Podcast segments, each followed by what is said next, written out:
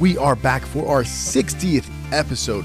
Can you believe it? It's been 60 episodes of myself and Roy giving you our opinions on recent topics, current events, and the jujitsu world, and how everything intertwines together. This week, for the 60th episode, Roy decided to have a fantastic idea of bringing up 10 topics and my opinions on them. Advice from Professor Miguel. Not that I recommend you listen to anything I say whatsoever, but sit back. Thank you for enjoying the first 59 episodes. Here's episode 60. Enjoy the show.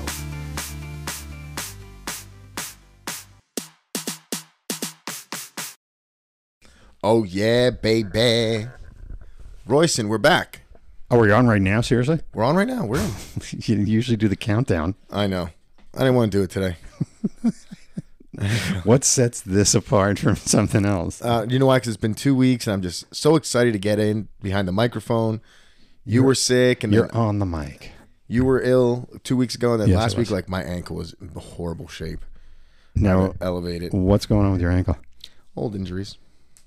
They just So flare you up. can't walk? I mean, like, what is it? Like, you, you, It just flares you up. just swells wake up. and you're fucking like, Yeah, I do something to it, and it like twist the wrong way, or, yeah, yeah. and yeah. the whole thing just swells up. So I gotta like rest it for like you know four days or right something on. like that. Wow. you know, I'll put on the boot to walk around the house just to really. And then, but like my doctor told me that he's like, until you get surgery, like it's just gonna happen. He's like, it's Okay. gonna flare up, and you're gonna have to deal with it. So what kind of surgery would you do? Just like I- ligaments? kind yeah, of I stuff? tore all the ligaments in my ankle, Oh my god. so my ankle just slides in and out of place. And you said it's a lot of it with the uh, the train, like rattling back and forth on the train. Yeah, my body just shifts a little bit, and I noticed like it started hurting. So Uh, don't blame jujitsu, essentially. Yeah, no, I noticed it started hurting maybe like Tuesday afternoon, and you know Monday I was out riding trains, checking on students, and I'm like, oh yeah, I'm like I forgot I was. Your on the body's train. like, yo, idiot, remember me? But it makes me realize, like, man, like, what if I didn't get that promotion and I'm still on the train? My body Oh, wouldn't handle it. you'd be you'd be in pain. Steph says it all the time. She goes, "You wouldn't be able to make it." She's like, "Your body was she's falling." she's playing like Talia Shire and Rocky. Rocky, you're never gonna make it. Well, no, like, she like she's very aware, like, your body would not have survived on the train. Okay. She's like, "You can't." She's like, "You were already getting in rough shape at the end." Right. You know, my back was hurting, my legs were hurt. Those those trains beat you up. I'm man. sure they do, man. It's like one of those vibrating things in the gym. I don't know if you've ever seen them. Mm-hmm. They like completely set you up as far as your balance and stuff. Awful. I don't know. Well, I'll tell you about the vid. How was it? I heard you got caught. Yeah, I did. I hadn't had it before. That was your first one. Yeah, and I'll tell you the truth. It was just like it felt like a cold. You know, I just got caught it in my throat, and I didn't want to get anybody sick, but I felt fine physically. You know what it is? It's in the lungs too. Mhm. Like I was really like I came in for decent uh, pass protect uh, thing on Monday. I went home really freaking exhausted. yeah. How do you feel tonight? Really good. I mean, you know, look, it, it's It I was- lingers. it kind of does. It kind of does, but it's like I, I I don't know. I have like two five minute rounds in me. I can I can play Mm-hmm. balls to the wall, and after that, I'm like, I've had the uh, the covidius thrice. three times seriously. Yeah, three times. Was one worse than another? The first one was the worst. Okay. Like, did you lose sense of smell and taste? Um, Smell and taste gone, Oh, wow. gone. Steph's birthday weekend too, Oh, and it was perfect. 2020. Perfect. So that one was the worst. And then Okay. as the uh, as the variants became more contagious, it just became more and more like a flu. Yeah, yeah, yeah. That's what I was feeling. I didn't really feel like too bad with this whole thing. And I, listen, I don't want to minimize it because I'm sure there's people. But here's the funny thing: it's like the like I'm dealing with my mom now a lot because she's all alone, and she's always so afraid of COVID. COVID. COVID. I'm like, shut up with that already. It's the flu. But then I got to stop myself because she's genuinely afraid of this. Yeah, and rightfully so. Like Yeah, I if, guess you know, so. you know, you're you're almost 60, but you work I'm out. right, I'm right on the doorstep. So here you're you're on that age where it's like you should be scared. know. But look at how you live your life compared to other sixty year olds. Yeah, yeah, yeah. You're working out, get you it all take the care of your Do you body, you wanna- take I- care of yourself, and you're like, yeah, like it didn't. Do you want want to be like at this age and like still banging? Yeah, when I'm sixty, like I look up to you. Oh, Like I look at you and I'm like, man, like that's what I want to be. I want to be like that at fifty. Yeah. Let alone sixty. Like, come on, man. I, say it all the time. You're in better shape than some of the twenty four year olds that come in here. I do feel good. I do really feel good. And and I, you think it's like more diet or is it like the workout? What do you think? I think it's a little bit of everything that you do. Yeah, you know, yeah, you yeah. take care of your body, your body's gonna take care of you. I'm on like on a one meal a day thing now. You've been doing that for a while. Yeah, yeah, yeah. I just I just don't eat that much. You know, You I'm still back. doing your macros? you know, I was doing it and kind of slacking, but um, you know, I got together with Tim. We came up with a game plan. I was like, we got to switch it up, dude. Okay. I've had the same check-in day. So what's your daily? So now we just, I mean, my daily numbers aren't anything crazy, but now my check-in days are on Monday, which kind of Okay. Mm. keeps me honest on the weekend, Right. which is huge. All right. So give me a, a typical day of eating. What are you eating? Easy, dude. I'll wake up, I'll have three eggs, Nice. um, or I'll do 150 milligram, 150 grams of egg whites. Beautiful. Um, I'll throw in all protein. Sometimes it'll be like the turkey sauce that I can just kind of throw in the microwave. so good. And then the rest of the day is really easy, Roy. what do you do, man? it's just like 650 grams of rice. That's like it. Serious? 600 That's yeah. it. Oh, so you really it's a low lot. calorie. it's a lot. though. It's, it's like 2100 calories. That's not bad at all. And then like 600 grams of chicken.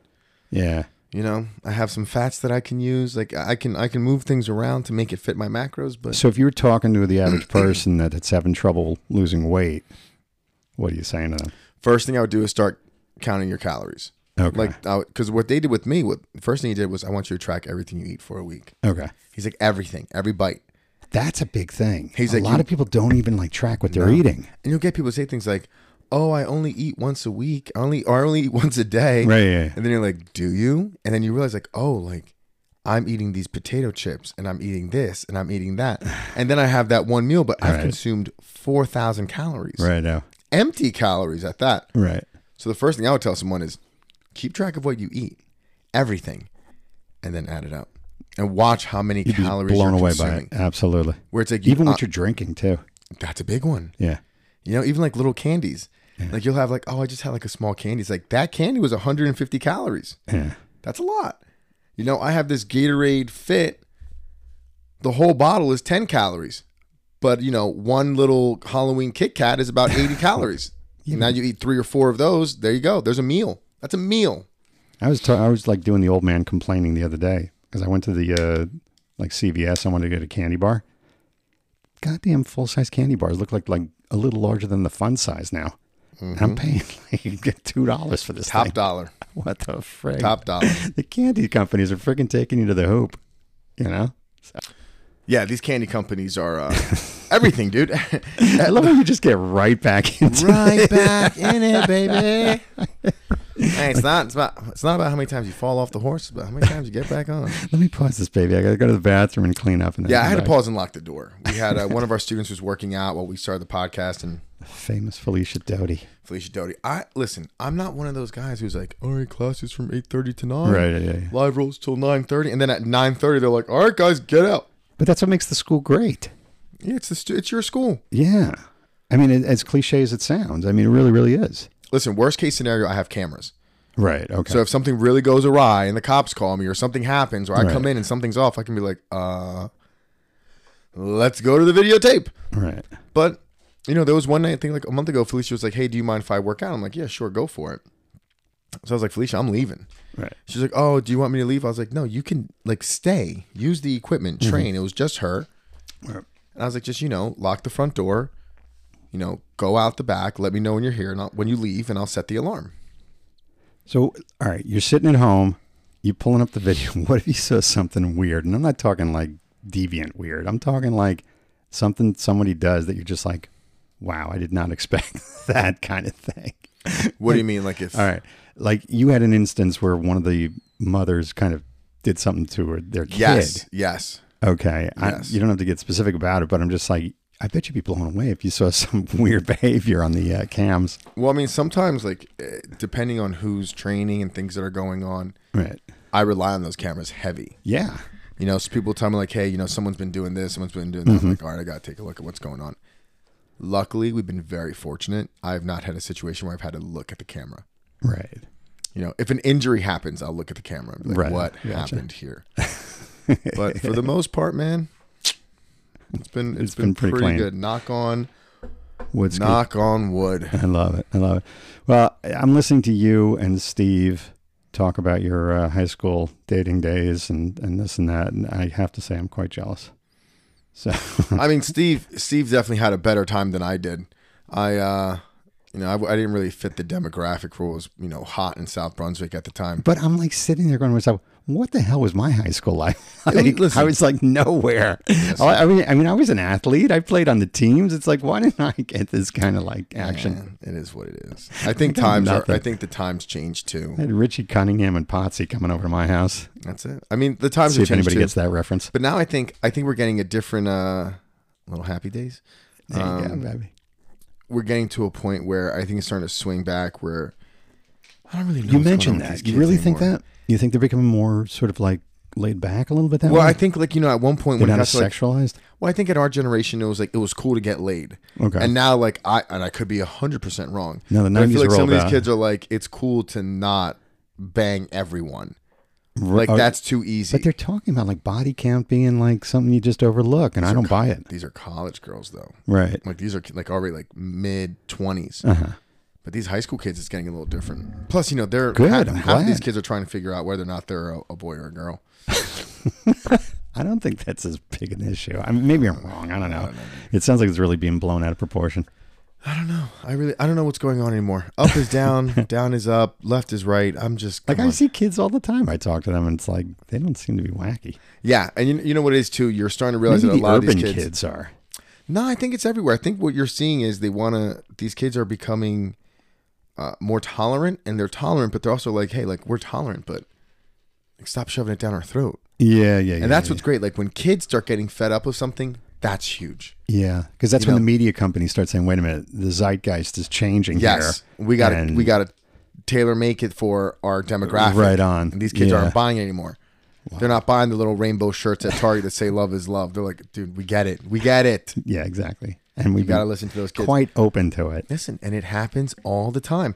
You know, i- in the late '80s, it was hair bands and hair metal. and Have a good time. Greatest, greatest. And then the kids got sick of that shit, and boom, Grunge. Cobain, grunge. Yep. Then the same thing happened. I remember. Pearl Jam, Alice in Chains. Oh yeah, I remember I was playing uh Corn during during the live rounds. The Dig other night, it. and Love 'em. somebody loved them.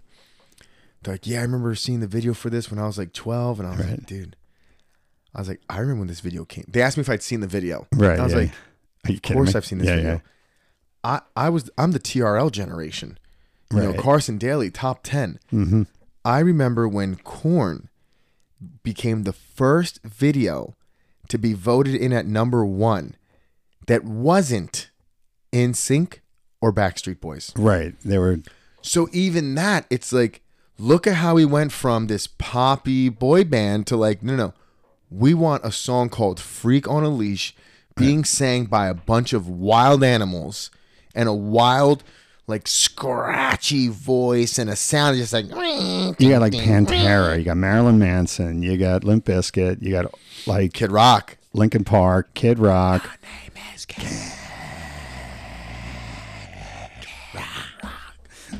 Man, when that when Ball with the Ball first dropped, oh, I remember watching his performance live. Woodstock '99. Woodstock, yeah. MTV was covering it, and they announced Kid Rock, and I was like, "That's the guy that DJ'd the MTV New Year." I was like, "This guy's like, who the hell is this guy?" And he came out in the mink coat and Didn't the he red have like hat. the uh, the uh, he had a the little guy. little guy midget whatever, whatever that. Okay. Yeah, he had a, he had a, and when he came out in that mink coat, Yeah, yeah. I was like, "This guy looks like a pimp." He's rocking. and then he throws it off and does the my name. I was like, oh, Oh, yeah. yeah. baby, let's go. I was I was what 13, 14 years old.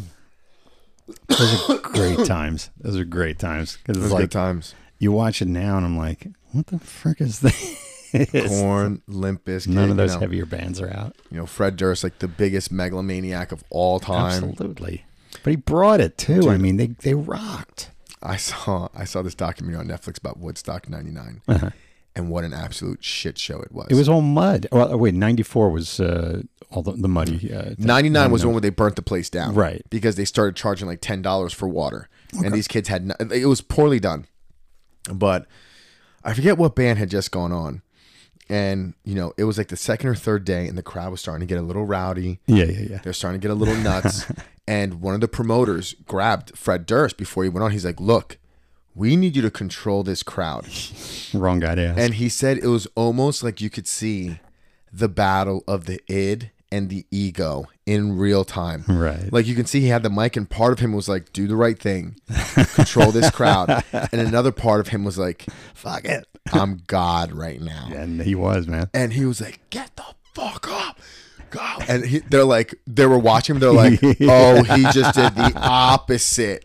And then they said, like, when he came off stage, he just ran right off. He's like, like he knew. He's like, I know Uh, I didn't what know I that did. went down. That's so cool. I didn't know. It's that. like gas match. they're like, Fred Durst could have saved Woodstock '99, and he decided no. burn it down, baby. But then they were saying like, you know, Jonathan, did, like Corn went up, and like Corn, you know, very aggressive. band. Absolutely. And then right after Corn was Bush, and they're like, how is Gavin Rosdale going to come out there with glycerine? You're right. He was And- like and they're mellow heavy. and they're like, he did it. He pulled it off. Did he? I listen. This is when music was. I like. I- Listen, I like Bush. They were great, but they were c- sort of like an ancillary, sort of like British version of heavy. I'm, I'm thinking more like Pantera, all that stuff. No, Gavin Rosdale and Bush was definitely like a very Mellow light, kind of mellow. thing but of it, they yeah. had their, you know, it They was, had good were, tunes. They were British rock. Glycerin. Glycerin was a great song. My favorite thing about that song was when he performed it at MTV Spring Break. Okay. and it started raining and they're outdoors and they were like get him off stage he's going to get electrocuted Mm-hmm. Right. and he refused to get off and he goes into the microphone he's like if you guys are willing to get wet and listen I'm willing to play. i'm willing to get wet and electrocute myself to play this song and they're like yeah and he's like da, da, da, da, da. Do you remember a band called? these uh, bands they don't do that anymore do you remember a band called Everclear? come on Dun, of dun, course. dun, dun, dun, dun, dun, dun. Dun, dun, dun, dun, dun, Dun, dun. dun. I got my leg- my daddy gave me a name love that band. song the band resonated with me for a reason Yeah, I like- they were from Oregon, man. They they just I don't know they they had a melody to them that I really really liked. i'm still living in your ghost Great song, great song. So my, anyway, my, band. Lainey is watching uh, Bachelor Pad, so she like uh, she did me a favor and like downloaded all these freaking Bachelor in Paradise things, and like this is all she's watching hell because is she Bachelor fell. Pad? She fell and she hurt her wrist, so she's Oh, like just been no. hang. Yeah, yeah. So she anyway, so she's in bed and she's just watching these shows after shows after shows, and I'm like, what the fr-? like? I didn't watch any of this stuff, but I'm what? Like, is that dating life? Am I missing this completely? Man, it. Let me tell you something. uh, without getting into too much detail, I'm not trying to get in trouble. I was this one of Steph's family members uh, recently ended an engagement and is attempting to get back into the dating pool. Right. Let me tell you something. It's a cold world out there. That's what I'm hearing, especially for girls. Yeah. Well, here's what I told Steph, and uh, people might not like what I say. This is what I told Steph. Okay. it's not like it's a cold world for the girls. It's just that the power has shifted. Big time. It's like for years, women controlled it. And it's Okay. like they controlled when guys got laid, they controlled when guys got dates, they ran the gauntlet. Right. Then something happened where guys figured out hey, if we can make it to 30, we can live the bachelor life forever. And on top of that, and they've done studies on this, they've asked men, like, why are you not getting married? Right. Most men say is because marriage is such a terrible The contract. contract is bad. Yeah. They're like, it doesn't. You lose half your assets. You lose your house. You lose your kids. You're the one only seeing them on the But weekend. let me play devil's advocate on that, real because just to defend why it is what it is, because women have a much shorter period and a much shorter—that's a bad word—much shorter sort of dating lifespan to be on the uh, the hot side of the thing. I agree. so if they're giving up themselves to some jerk off, like very simply, let's say you get married at 25 and you're a girl, you have your kid, and you're suddenly 30 years old, and this guy says, you know what, fucking, I'm out of here. There's got to be some kind of monetary give back So you're saying that because it's going to be there's harder no e-, to find someone. Exactly. I can see that, but at the same time, it's like, um, yeah, no. No, I knew you'd say that, but I'm just saying, like, Like, if I I, was the can't- father of a daughter, Listen, I can't control the market. you, I can't control the market. you just talk about it. Okay. yeah, I can't control that your stock plummets after certain. That's decisions that exactly you what make. it is. Your stock plummets. But you, but you you picked that mate. Not only that, I'll even throw you another thing because they're talking about like the feminist uh, kind of angle of look, you can have your career and then choose to get married.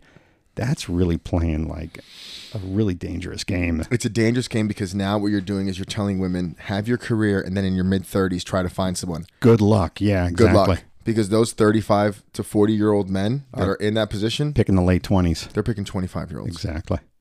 Look Exac- at Leo. Yeah. Like that's the reality.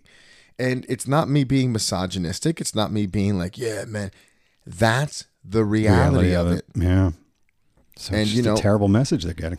I- It's bad feel advice, bad. and it's it's honestly, I, I think a lot of these women abuse their power in their early twenties, and they're looking for a perfect finished project and the guy that has everything. Yeah. And then by the time they realize maybe a guy they met in their early 20s develops and grows into something, Yeah. they're like, oh, hey, Charles, you want to like hang out now? Charles, is like, yeah, we'll hang out On my on his Agenda, terms. yeah, And that's exactly. it. Yeah. They're not going to look at you seriously anymore because when they had nothing and they were on the way up, you ignored them. Yep. But now that they're there, you want to, you know, benefit off of that. Absolutely I not. know we've had this discussion, but the reason I brought it up again is because I'm watching this show and they're just throwing themselves at these guys. And maybe it's just the nature of the show. You know, Probably, they're, they're, they're but drunk there's and some this and that truth together. to it. But damn, man. If one girl would say, uh uh you ain't getting what's between my legs until I get commitment, I, I think it's a winning argument at that point. Well, uh, listen, perfect example. Um, this friend asked Steph, you know, how long we waited to Mm-hmm. be intimate after we started dating. And we waited a little bit. yeah, yeah, yeah. And she was like, Really? And Steph's like, Yeah, we wanted to make sure that there was something there Right. more than Well, you just said you like felt something there in the very, very I beginning. did, which and that's was why I kinda didn't cool. want to I didn't want to do it and then be like, Oh, Right, I was just horny. right. And then sometimes like, you know, you know, if you get it that quick sometimes it's like, well, how many That's- other guys are getting it this There you- quick? that's exactly what I'm getting. so it's at. it's this weird. You've got to like you know, and that's what women have to realize. Like But are they mature enough to, to do that at that point? Do they have enough confidence in themselves to be able someone to say has to no? teach them that Exactly. And, And if here's the society thing. is not teaching them, or their parents aren't, or someone, someone's not teaching them because first thing I'm going to teach my daughter is like, look, if you tell a guy I'm not going to sleep with you right now, I want to see where this goes. Let's take our time, and he's not willing to wait. get them out. He's not the one for you exactly. because if he's not willing to wait to get laid, he's not going to be willing to help you when there's a baby. He just wants not you gonna on be the willing- resume at that yeah, point. At that point, he's trying to he's Body trying to count it. Yeah, don't because if a guy cares, he'll wait. Yeah. Now, don't make them wait a year. no one's doing that. you know, but you know, two to three months, six to eight weeks. Now I hate now I hate to say when I was your age, but that's essentially how it worked when I was that age. Girls were a lot less sexualized back then. no, now they're giving it up first date. Wow. First second date. Unbelievable.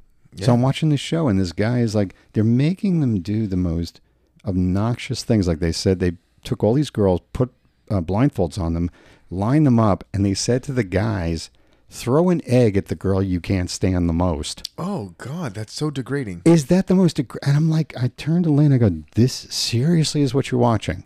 Like, if I was a woman, I would like walk the fuck off. If I was a guy, I'd say, I'm not going to do this. She No. goes, it's part of the show, and I'm like, That's I get it. awful. It's it's horrible. I couldn't watch that. I know. Because honestly, like you know how m- awful that's got to feel. oh, Like man, especially this- like you're the woman, all right, which you, you should be the most powerful thing in this world. yes, You should never be in that position where you're blindfolded and now like you get hit with an egg. That means someone just admitted that they you're literally their least favorite person. Here's the worst part: they had five or six of them lined up. All the eggs were thrown at one girl. Talk about a self-esteem destruction. Let me tell you something. The producers knew that and they set Oh, that yeah. up. I have absolutely no doubt. I but guarantee it's in some amazing that interviews she they're ex- like, she put up with it. Yeah, they're probably like in the interviews they're like, so if one of these girls was your least favorite, what would you say? and once all the guys like or three guys, and one they're like, so, so how do you feel about this one? Right. And they keep and they're like, yeah, you know, she might be my least favorite. They're like, we're gonna make a game, guys. Exactly. Like these producers are awful human They beings. in really these shows. are. They really are. I watch. Uh, The girl was just standing there, and tears were rolling down her eyes because she couldn't move, and just egg after egg just kept hitting her. And I'm like, oh my god, this poor gal. That's brutal. isn't it? I watched this show with Steph called um Married at First Sight. Okay. It's a fantastic show, but it's a horrible experiment. Okay. Um, and they basically meet at the altar and they get married. And they spend eight weeks together. And at the end of eight weeks, they have to decide: Are we going to stay married or are we getting divorced? But it's a leg legit legal marriage. Okay. So What is this like 90 Day Fiance kind of thing? kind of, sort of. But this is you're married. I do wedding, Oh, everything. wow. You're locked in. Yeah, you go on your honeymoon, then you got to move in together. Jeez. It's it's eight weeks. And there's one, one of the seasons, the one guy just you could see that he was like acting out, Yeah, yeah. and they made him seem like he was just like an angry dude that couldn't control. And I told Steph, I was like, Steph, these people sign up for this show, Mm-hmm. and they think it's all well and good until they realize we own you for eight weeks. Right. Mic up, cameras everywhere. Throw down a drink or two. Now all of a sudden it's Yeah. like, can I get a minute of peace? No, Right. no, and they lose their shit. And at one point he was like trying to leave, like he got into a fight with producer. He goes, I want to get out of here. They're like, you're not going anywhere. and you can completely manipulate their personalities. Everything. You know, Everything. Just by showing what you show. And you could see that the one girl like really wanted to be on TV, uh-huh. and like the producers loved her because she would work with them. And you could see like they're now they're going to paint her in a better light. I remember telling Steph, I was like, she's a horrible person. I was like, she's not a good person. Uh, what they're was going to make she doing this that guy. was- Little things like he tried to leave, like she started a fight. Picked So a fight. wait, they're married now. Right. And she's purposely trying to start a fight with this So guy. they get they go to like this couples thing where it's all the couples now. Okay. right? And they're just there for like a weekend. It's like the final week, and she's like kind of picking a little fight, and he just wants nothing to do with it. So he's like, I want to leave, and the producer's like, You're not going anywhere. And now this is on camera, so he starts trying to take off the microphone. Oh my God. Oh, They're like, Don't touch that. That's not your property. and he's like, Stop me. And they're like, Oh my god, he's crazy. And in my head, I'm like, No, he's not. He's a normal person who's like, I'm not an animal. He's at the end of his rope. Yeah, he's like, I'm not an animal in the zoo, and I'm sick of this shit. The reality is, normal people usually break. That's why Ultimate Fighter's a great show. Those guys break. Oh, I love that shot too. They break inside the house. They just give Yeah. them booze. You get whatever you want. I remember uh, Dante telling me one time. They basically have like a producers list, and if you need something, they go out and get it. Mm-hmm. So he said that uh, uh, Mike Dolce put on what he remember him. needed. Yeah, Yeah, like you know, Dolce died. Dolce put in like free range chicken and like all this like Right, food right. because he would like cook for the house and like prep everything. And he said it took like two hours for that to show up. Meanwhile, one of the guys put like bottle of Jack, case of this. Ten minutes, it was there. Right. And he's like, they need a show. There's no TV. There's no books. There's no cell phones. No tablets. He goes, you're just there. Were they manipulating these guys? Did you ever ask Dante? Did they manipulate them in the sense No. like, hey, I heard what this guy said about you, and I don't know if you heard this, but you know, I never asked him about that. It's a good question. I, I probably should, but he just said it's kind of like they're gonna create situations where there's gonna be a show. right? But Dante also is like Ricardo told him like if you embarrass me while you're there, you're gone. you know. But it's funny like Dante's like such a character. But if you watch Yeah. that season, he doesn't get the most airtime. Okay. He gets a decent amount of airtime. who was but, like, the uh, who was the start of that season? Or that was the one with CB Dollaway, uh, Oh, yeah, yeah, Jesse Taylor okay, um, Jesse Taylor was the guy that um, kicked the window out, and yeah got yeah kicked yeah off, he yeah, got a little wacky. He was from I think Atlanta, Georgia, or something like that. something like that. Yeah, yeah. uh, CB Dollaway. Uh, I forget the one kid's name who ended. He's now in WWE. This was like the fifth, sixth, or seventh season. something Um, Yeah, like and the winner was that kid Amir, Amir something. that. yeah yeah yeah. I remember that. Okay. So you know it was like season nine or season ten. Rampage and uh, Forrest, I believe, for the coaches, and and Dante that was on when Team uh, Forrest. Rampage threw the uh, pulled the uh, door off the hooks, uh, off the hinges. Oh, I think that was Rampage and Rashad, that was a good one too. but yeah, Dante was on that season. Wow. It was cool, man. It was cool, like you know, you know, finding out Dante was going to be on the Ultimate Fighter. It's amazing. You know, I was only a How'd they blues get belt. on? Like, like they must like send in like videos of yourself or They have uh, videos, and you can like apply, and I think they do like a camera test, and you know they check they check your resume. I think Dante at the time was like ten and three, Okay, so he had like a you know decent career. real nice, yeah. You know he had he had one like his like And he had a last look, certainly. yeah he had won like his last five in a row. And it's funny I remember like thinking like you know he was the oldest guy in the house, and I was like man Dante's old though he was only thirty three. All right, oh my god! I was like I would kill to be thirty three. exactly. My God, you're so young. I was talking to one of my friends. And I was like, dude, I'm almost, I'm almost out of time of making the old man jokes. I'm almost forty. I feel like you- at forty, you can't make the old man jokes All right, anymore. so are you? All right, let's start with this. As far as old, number one, you said you're you're have a different outlook on life now because you're a family guy. Your politics have changed slightly because of your your work thing. Are you physically feeling differently? Like, what do you?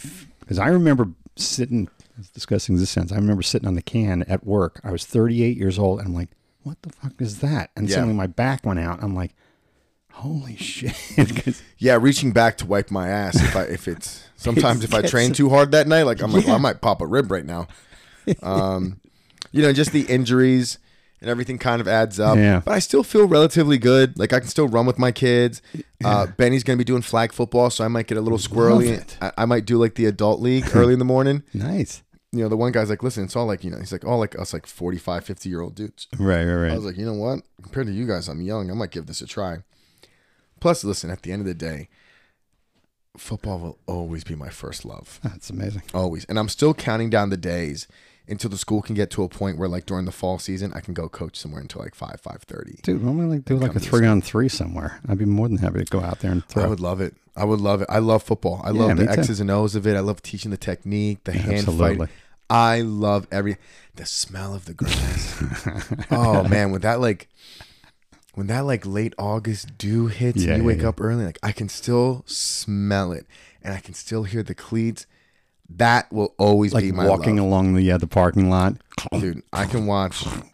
Listen, like I can watch jujitsu all day, but I can watch Yeah. football all day. Is there an era of football you like better than others?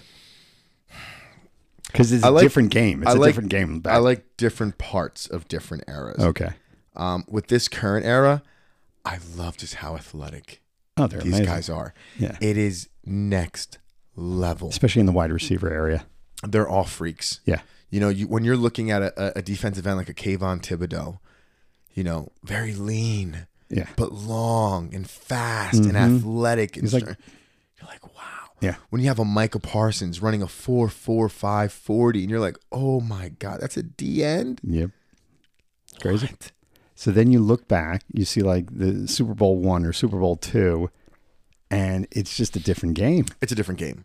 It's a different game. And that's why when people talk about the Not greats, that those guys weren't tough. I mean, No. those guys are really because I, read, you know, dude, Lenny, Len Dawson smoking a Len cigarette at Dawson, halftime of Joe- the Super Bowl. Joe That's, Namath. fan, that's a great picture. exactly. He's in the back drinking a Miller High Life, smoking a cigarette, like, come on, guys, get your shit together.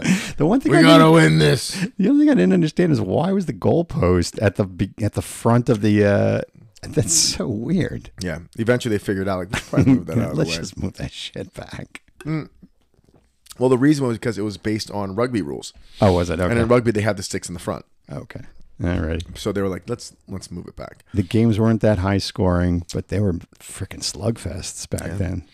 Though that early era was great because those guys really played with passion, Yeah. and love of the sport. Yep. It wasn't for the money, you know, maybe a little bit of the fame, but like you know, like how much money were you making? I remember when LT signed a Mm-hmm. They million. had second jobs. yeah, Lawrence Taylor signed a million dollar contract. People were like, oh, he's a millionaire. Uh-huh. It's like, dude, Odell Beckham's crying because they want to pay him four million a year. Yep. Like Saquon Barkley wants a contract because he's only getting ten. Yeah. Like it's such a different game. Like these guys aren't just getting rich anymore; they're getting wealth if they're smart. Yeah, no, absolutely. I mean, they always talk about, especially in basketball, where they guys like Charles Barkley just missed the big money. Yeah. You know, like the early '90s, the mid '90s, they still weren't weren't making huge money, but you hit the 2000s, Game Kobe, changed. Shaq, you know, they're signing huge contracts at that. Mm-hmm. Kevin point. Garnett. Yep. I remember exactly. Kevin Garnett signed like ten years. came out of high 120 school. It's crazy. I remember LeBron signed a hundred million dollar Nike contract before he even played in the NBA. Crazy. So, but as far as football, like I love this era for the athleticism. I love the late '80s, early '90s. Okay, late age, you got the Steelers, Lynn Swan, Terry Bradshaw. Oh, wait, no, I'm sorry. No, that's I'm late sorry. 70s. Late 70s. Late 80s is uh, San Francisco. Oh, yeah. Joe Montana, uh, Steve Young, Jerry New York, Rice. New York Giants, Never heard of him. Lawrence Taylor, that's that's when Lawrence you- Taylor, Phil Sims. Come on, don't play that game. Mark Bavaro, Look, I- Harry Carson. I went to school, same school as Boomer Esiason, so I was kind of a fan of his. He was playing in Cincinnati. Boomer. But Yeah. even that, like those guys were gritty and tough. Hey. Even the quarterbacks, Yeah. like you were gonna get hit. You threw the ball. big you time. threw the ball. Didn't matter. Right. He had two strides to hit you. There was one team I couldn't stand, though, back then. And now I like him, is Dallas. Danny White. Ew. You know what I'm saying? Like I'll I never just like couldn't Dallas. get. But then they got real good. You know, like the early '90s with uh, Aikman and uh, Emmett and uh, all those guys. The mid '90s was kind of ew. Like the mid to late 90s, it got All a right. little weird. Buffalo went to the Super Bowl like four years in a row, lost every single time. 91, 92, 93, 94. Okay, so you're talking like just after that.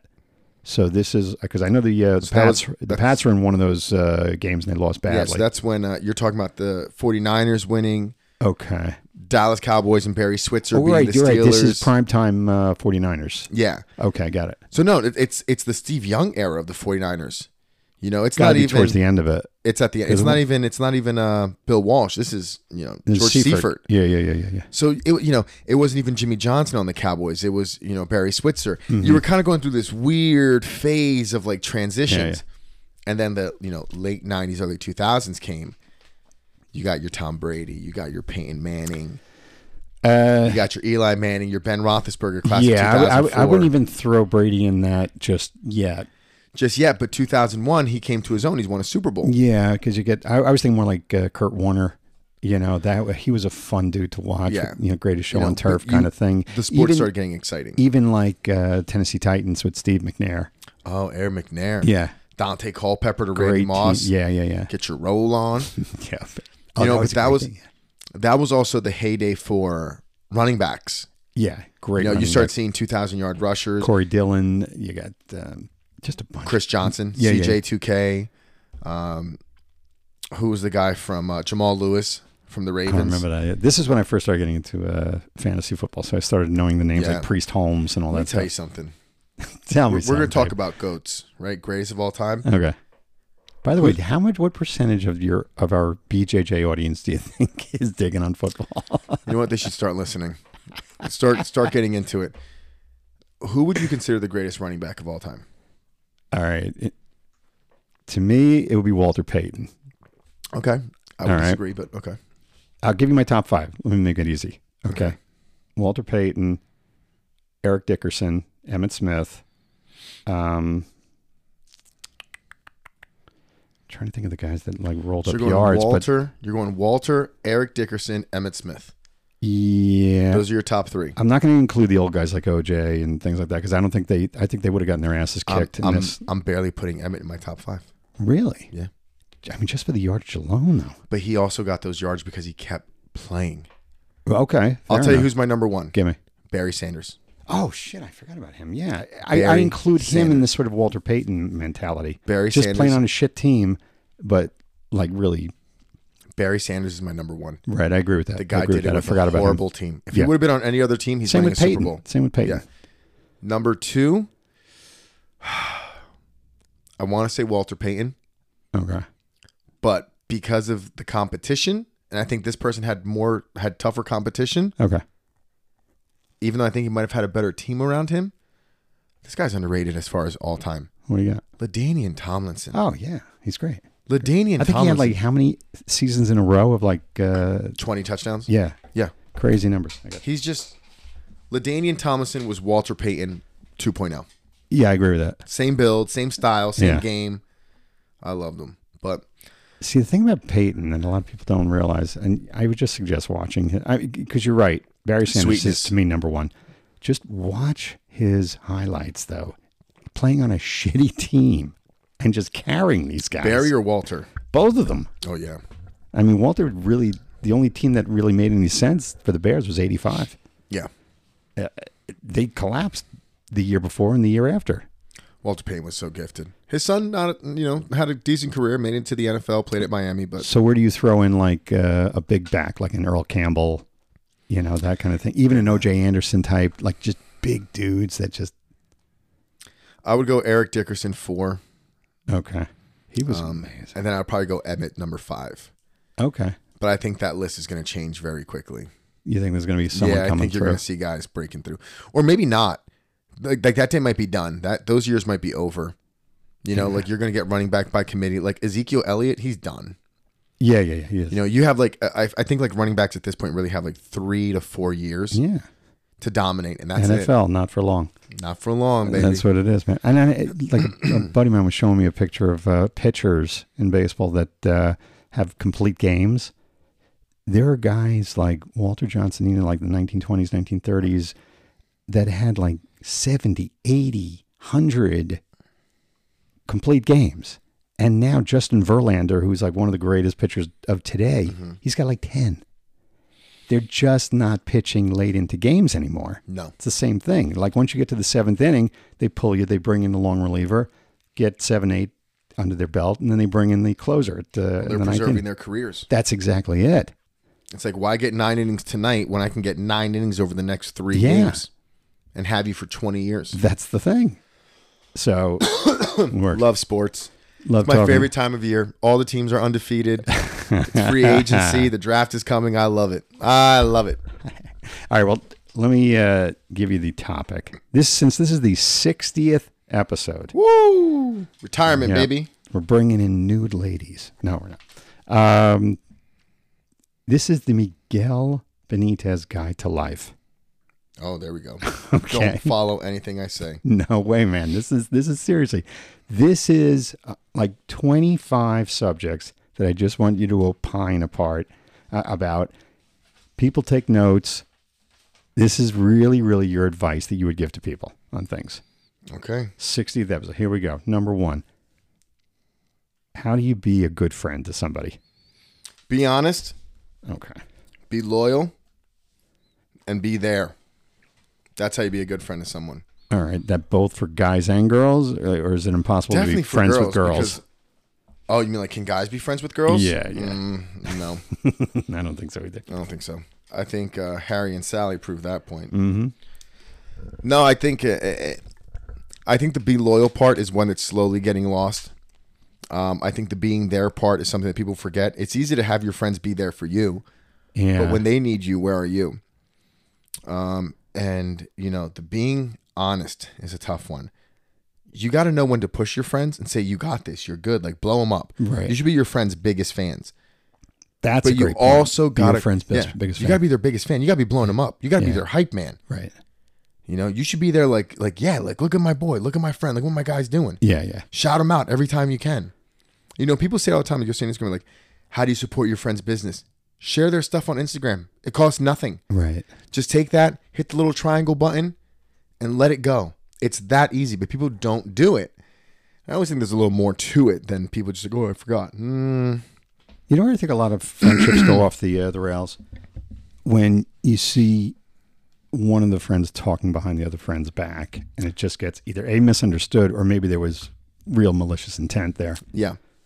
You know, you got to really, if you're my friend, you got to really, really say, I'm your friend. I'm not going to fucking talk behind your back. I'm not going to be a wise guy behind your, I'm, I'm your guy. But some friends also, like if you're someone's friend, you gotta create an atmosphere where your friend is comfortable telling you those things. Yeah, yeah, yeah. No doubt. You know, because some people like just don't want to hear it. You know, like I've had friends, and you know, my wife has had friends where it's like you don't bring up the things that are frustrating you because, you know, talking to a brick wall. Yeah. You know, I've kind of gotten to a point in my age where like I don't give people advice for shit. Yeah. It's like at this point, like you realize like unless someone asks me for my advice, I'm not Right. gonna give it to you because Yeah. they don't want it. You know what? That's a great point. I agree. That- You gotta know people when- don't want it. You gotta know when someone's talking for you to just listen, or when they're talking for you to give advice. We've we had talked Hmm. it. about this. yeah, right? exactly. And that's a valid point. Not every conversation is the person talking because they want your feedback. Yeah. They just want you to hear them. Right. And that's a very important trait to learn. no doubt. And it's a tough one because you almost always want to tell someone, like, try this. And it's like, no, they don't want to hear it. I always find also that friendships kind of go ebbs and flows. Like there, there's one guy, bec- I shouldn't say guy, but one person becomes more the cheerleader for the friendship, and the other person's like not returning phone calls or or texts or this or that shit, and you just you s- you sense an imbalance, especially if it's a money imbalance. yeah. You ever seen that episode of Friends Yeah, where it's like one group has money, one group doesn't? exactly. It changes things. Um, uh, uh, since we're a jujitsu podcast, I want to talk about this with jujitsu and your jujitsu friendships. This is a sad truth. All right, You make a lot of friends in jujitsu, right? You become best friends with yeah. these people. Everybody's your bro. and- yeah, and bro. you're this, bro that. hugging. Yeah. Love you, dude. Love you, dude. Yeah, yeah, What happens when someone quits? yeah. Same thing when a person leaves the job you're working at. Yeah. You want to say, you want to believe, like, oh, that's one of my best friends. But once they leave, you realize what made us friends was our relationship on these mats. You're not on these mats anymore. And it's very different. Like, you know, uh, perfect example, my friend Luke, who owns Mooresville BJJ, he left, right? he got a promotion with his job. He went down to North Carolina, Right. but he stayed a part of the group. Hmm. Constantly in the group chats, constantly talking, keep reaching out to us. And for some reason, he just made him. Then you know he kept training jujitsu, so he was let he would let us know he was still training. Then he opened up the school, became an affiliate. So even though they're not here, they're still a part of that. That's they're a- still that's that. A, that's a really important thing. You have to create sort of new memories. You like I've got a lot of friends that I knew from high school and this and that. And yeah, you can like have fun with them and like talk about old times, but like if you're not creating new memories with these friends, Right. right. It, it- it's just like okay, how many times can I talk about doing this? I mean, Alex Doty, great example. Mm-hmm. You know, he still comes down to train. He's still training. He's over at Essential. Shout out JT Torres. Um, he's training over there, but he comes in, he hangs out with the guys. He's in the group chat. Yeah, yeah, yeah. Uh, Don Badillo, another one. He's training down in Florida. Love Mm-hmm. those two You know, guys. Winter Haven BJJ. Shout out to them. You know, not affiliates, but they're training. You know, you're taking care of some of my old students, so that means a lot to me. Yep. I even got a text the other day from uh, Christian out in Hawaii. Oh God, Great Love- dude. I've, I miss him. Yeah. But when you leave those mats, the attention goes to the friends that are still here. Yeah, but let's talk about the guy that came back recently. Oh, let's talk about it. Love that boy. So excited. Love that boy. He's one I always reached out to. You know what I told him? yeah, yeah, I said, I never felt that you quit. And I never doubted that you were coming back. yeah. He's such a, that's, uh, superior kind of guy. You know what I'm I saying? love him. Just, just a great dude, Charlie. Charlie. Welcome back, Charlie. Big hat tip, man. Welcome back, Chuck. Love that boy. He's, you know, he really was something that he was very special to me. And you know this as well as I he do. was mature, but not weirdly mature. you know what I'm saying? like for a younger guy, he really had his shit together. I early. really saw so many parallels between him and I. Same way Yeah. I see like parallels between myself and uh, and Justin. You're right. Yeah. You know, and I would I would say like where I'm like the wild man and Justin's a little more reserved. Charlie's that guy in the middle. That's exactly He's it. like that middle but he guy. can be weird too. he can be both. He can play weird, and he- he's like one of those great actors that can play weird, but also play like the good guy. I would always tell guys, I'm like, you know, people are like, man, like, you know, it's great having you and Justin. I was like, if we had Charlie, Yeah, yeah. we'd be complete. Yeah. And I mean, we have Victor. Victor's such a good coach, but it was just, you know, especially like those early days. I mean, how many nights would it, it would just be you, myself, and him I know. till eleven o'clock at night? Talking about what I the remember, fuck. dude. I remember there was one night all of our phones rang at the same time, and it was our wives. Because it was eleven fifteen at night. It's like, oh, we gotta go. Yeah, yeah, yeah. You know, Roy's like, oh, I got a far three minute ride. Charlie had like twenty. I was like, I got a forty minute drive back down to Hamilton, boys. I can't. rem- I can't believe how long that drive was from That was- Hamilton to yeah. here. It sucked. Yeah, I can. But you know what it was? I would break it down into like two trips. So it's like once I got out from Montgomery, you find to the Route landmarks one, that, that yeah, I was you're like, home. all son. right. I'm home now. I was like, I'm home in 20 minutes now. It's like, yeah, but you've been driving for 15 already. but like, I just like this part doesn't count. you were driving that Lincoln, man, slinking back. I love that Lincoln. One hand on the wheel, the other. Oh, fully tinted. It was like the Batmobile. Jackson Storm, baby. I will never get rid of that car. I It's love a slick that looking, car, urban looking car. dude. Every time, every time I drive it now, like on the weekends, Because you don't and see stuff, that car in the, in the suburbs too much. That's like, you see, I You see, see it, you just don't see it my way. it more- Okay. You don't see it all black with the, with like you know limo I tints. really don't see that many Lincolns out there. They're out there. I've seen like navigators and aviators and this and that. Well, yeah, you're gonna see. Well, they stopped making the uh the uh, MKZ. Oh, did they? Okay. Yeah, they're kind of fo- they're rebranding. So they the last year they made the MKZ was I want to say like 2021 or 2020, and they're rebranding where they're going back to the names. So they went from the you know the MKC to the Corsair. They went from the MK this to whatever. So like the lady told me she goes they're gonna get rid of the MKZ and bring back the Zephyr. She's like Lincoln's going back to the names. I don't like that Uh, name, Zephyr. I love it. Zephyr? I wanted a Lincoln Zephyr, and I remember like I was like if I buy that car I'm gonna put on Kind of an effeminate I'm name. gonna put on Red Hot Chili Peppers. Fly away on my Zephyr. But I love my Lincoln. Steph loves Lincolns. She'll probably be getting another one soon. Uh, but I Dig love it. it. I, on the weekends, dude, when I drive that car, I'm like, oh, God, You're I gonna love it. forgot. life. Yeah. Forgot how smooth it It was. is. And It's like just riding in your living room. oh my god, rides on rails. That thing just. love it. Love it. All right. Next one. How do you how do you advise somebody to just be a good person? I don't think you can. Okay. Because Because you know it when everyone's you di- see it. You know everyone's- when you, a person's a good person. Everyone's definition of a good person is different. Okay. And if you take one story and two people tell it, in that same story, the other person is the good person. Okay. So it's all about perspective. So you can't tell someone to be a good person because what's the definition of good? It's your definition of good. There is no broad definition of good. I know some great people that were criminals, and I know some horrible people Right. that were, you know, on the right side of the law. I also know some terrible people that were criminals, and I know some great people that were on the right side of the law. There is no such thing as good and bad. It's not this black and white world we live in. It's a shade of gray, many shades. And the best that you can do is try to help someone make the decision that's best for them and everyone around them. But As far as like telling someone how to be a good person, you can't tell someone how to be a good person. No, really. No. I think there's people right now who are complete pieces of shit that think they're a good person. All right. I'll. I'll There are people right now who think I'm a complete piece of shit, but I think I'm a good person. Okay. You are, in my book, you are a good person, but you do have a, let's call it a wicked side. Do you know what I'm saying? Yeah. You have a tolerance level, but you're a good person. It's like when I look at my son, I'm just like, he's just such a good guy. But maybe they don't want that reputation. You know what they always say? I don't want to be the good guy. I want to be the asshole. No, I think I think you want to be the good guy, but you got to be able to be both. Okay. You've got to be able to be an asshole. Okay. All right, so perfect example. We got a couple people that want to come train at the school. And I'm like, yeah, absolutely, bring them. And they're like, hey, if I uh, if I bring like you know a couple guys with me from my s- my current school, can we get a deal? I was like, sure. I was like, I'll charge you this much. They're like, well, we only pay this much at our school right now. And I Right. said, perfect, stay there. Right, right. And he was like, oh, what, what do you mean? I was So that's being a good businessman. I was like, but that's that's part of like I'm a good guy. I'm gonna help you, but at To the a same limit, time, though, it's yeah. like there's a limit. Yeah. And I told him I was like, listen, I'm not trying to be rude, but you're looking for me. You know the difference between our schools. Right, you yeah, know yeah. the difference between the brand. You're gonna pay for it. Period. yeah. And if you don't like it, that's fine. Stay at your current school. Right. On. You know, and I gave them a decent deal, But part of being a good person is being that honest businessman. but you have to be a dick. All right. Like I could have that conversation with You- someone and well, be like, you're not this gonna be guy's a- a prick. You're not going to be a punk. I mean, you're not going to just give it that's- up that way. but I could easily be the good guy and be like, you know what? I really want, I like you guys. I want you here.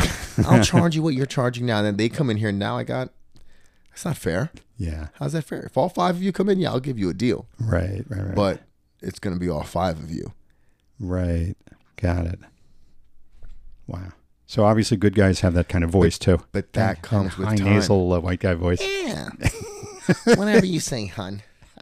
Well, okay, I had plans, but I guess I could shuffle things around for you. Fucking dork. Sometimes tell your wife no.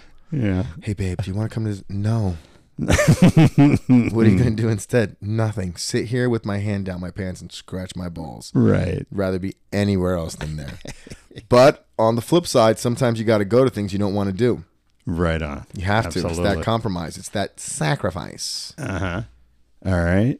I, I get it, man. I, it's like when I see a good person, though, I, I can usually recognize it. They just seem like I just get a sense of honesty from them. I get a sense that like they're not looking to dick me over and you know sign me up for the rust proof insurance on my car. And Listen, I- I'll consider a good person a person that's honest 95% of the time. okay, It's just a matter That's a about- great point. That's a it's great like- point. yeah. Ninety five percent of the time. Yeah. And it's like the other 5%, depending on how bad that 5% is, might change things. That's like the if don't you're- fuck with me five percent. Well, here's the thing. You could be someone who's good 95% of the time, then the other 5% of the time you're tying up families to their fucking beds and killing everyone. BTK. that kind of changes things. That 5%'s really bad. Really bad. You know, or you might be great 95% of the time, and then 5% of the time you really like going to strip clubs Right, and spending yeah. money on strippers. So you got to have a little dirt under the nails. Gotta got have it. something. Anyone who's like super clean, I'm like, oh, you're hot. Something, The something. cleaner they are, the nicer. I'm like, oh, you you're into some shit. Yeah. You got some kinks. Sooner or later, there's something going Oh on. yeah. And they start saying things like, you know, well, you know, we'll, we'll cover everything soup to nuts. I'm like, oh, you fucking kill people. Right. So when you meet those like, like those stereotypical Holier like, than white, thou types, oh, those yeah. like white dudes, you know, the neighbor, like Mr. What was the neighbor's name uh, from The Simpsons? Oh, Ned Flanders. Yeah, when you meet that Ned Flanders type, you it's totally like, know it, Nettie. yeah, there's bodies in Ned's basement. There are bodies down there. And one, the funny thing is, is that he was he like completely embodied that role. In other words, he wasn't a bad guy. And there was just one episode where he went bananas, I remember that episode. you know. But for the most part, he was a good guy. Nobody liked him. I don't know. He opened the leftorium though, He did.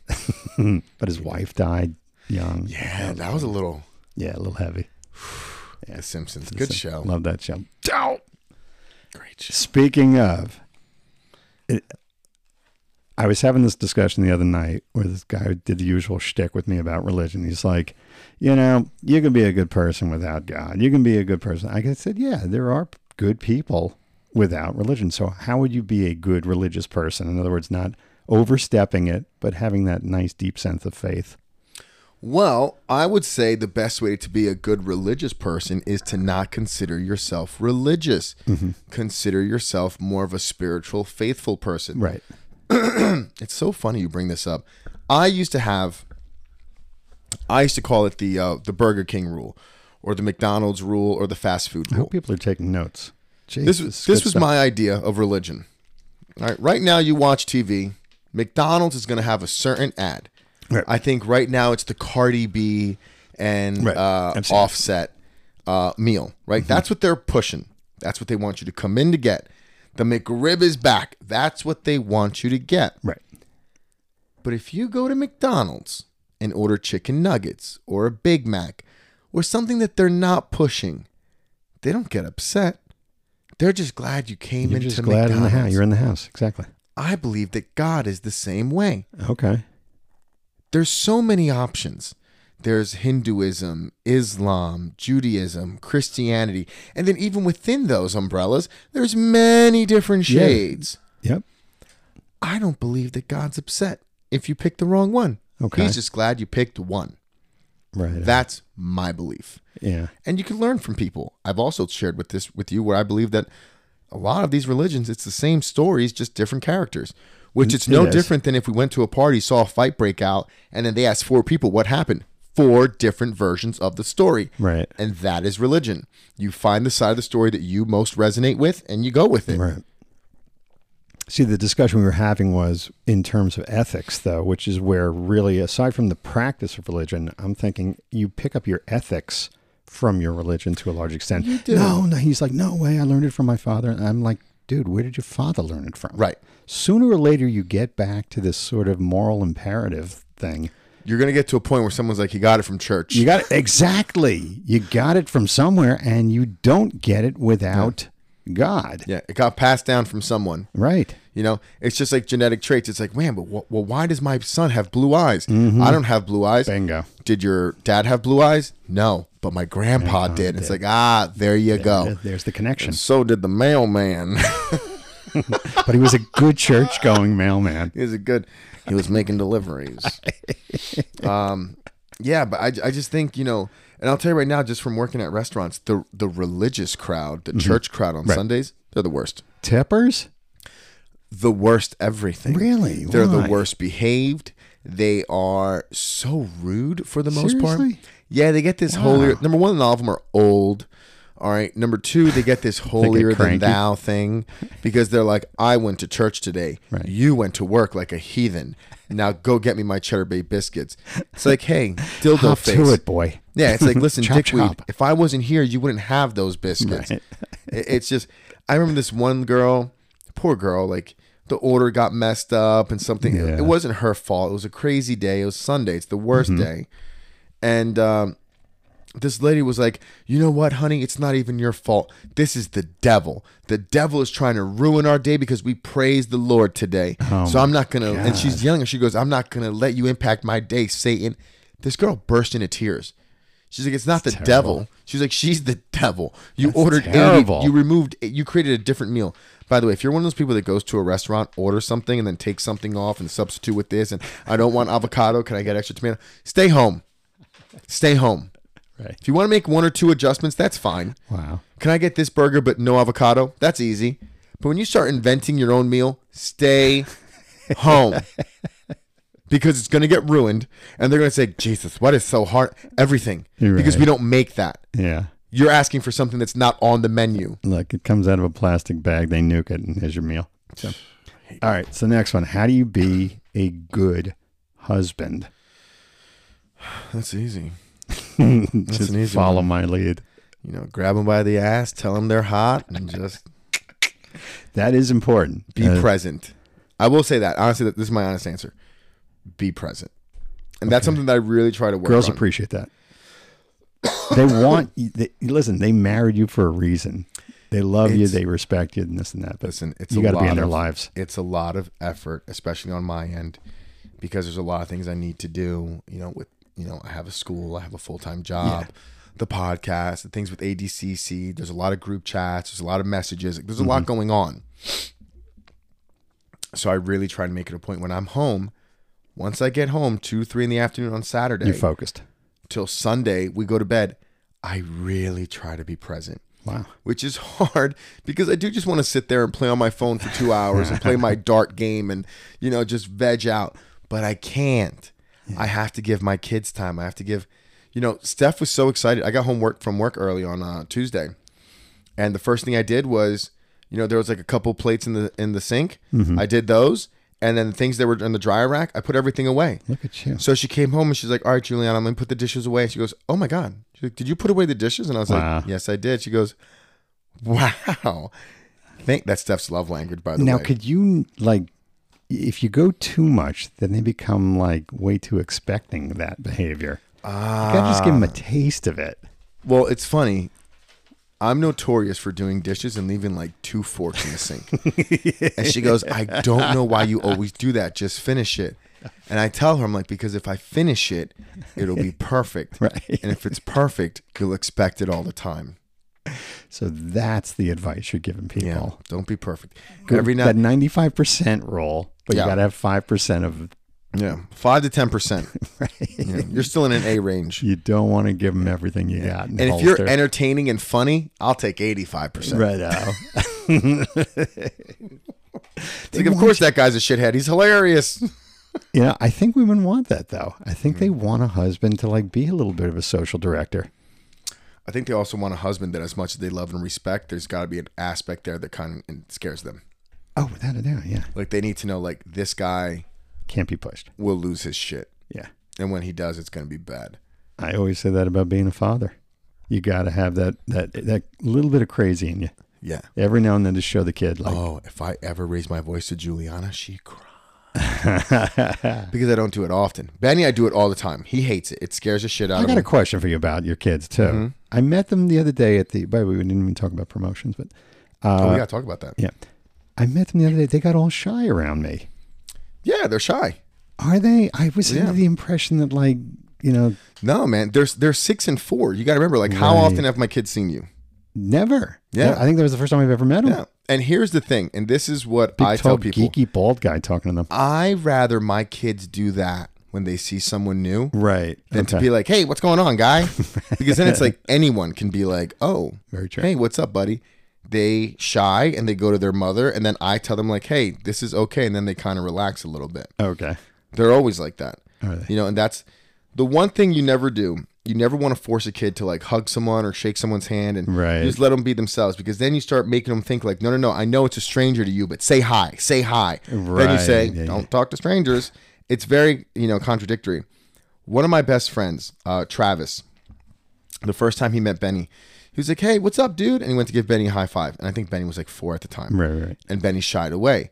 And he's like, "It's okay, buddy. I'm a stranger. You don't know me. That's good. You should go to your mommy." He goes, "But I'm friends with your dad, and when you're ready and you're comfortable, come give me a high five. Ah, that's beautiful. And I was That's- like, that's smart. Yeah, that's how you got to treat little kids. People get offended all the time when they're like, "Oh, why aren't they saying hi?" It's like they don't know you. Yeah. They're four and six. Even if they saw you six months ago, that might as well have been ten years ago. They're Right. babies. Yeah. I get shy around people that I met six months ago. They're like, hey, what's going on, Miguel? Remember him? I'm like, hey, what's going on, dude? I'm like, who the fuck are you? I mean, Benny was really good with his uh, plastic gun shooting at me. So I'm like, buddy, good at buddy, it. you got me. he does it.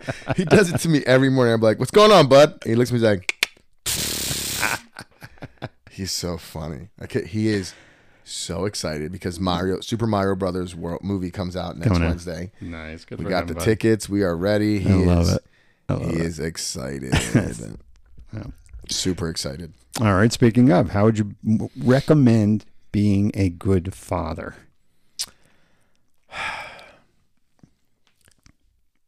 Love your kids. All right. L- let me make this a little easier for you. I sometimes get it because I had a, an only kid, an Mm-hmm. only son. I get accused sometimes of being my son's friend. Mm-hmm. Okay. We are very, very close and very open in this and that. So I think there's got to be a percentage of father versus friend. What is that percentage?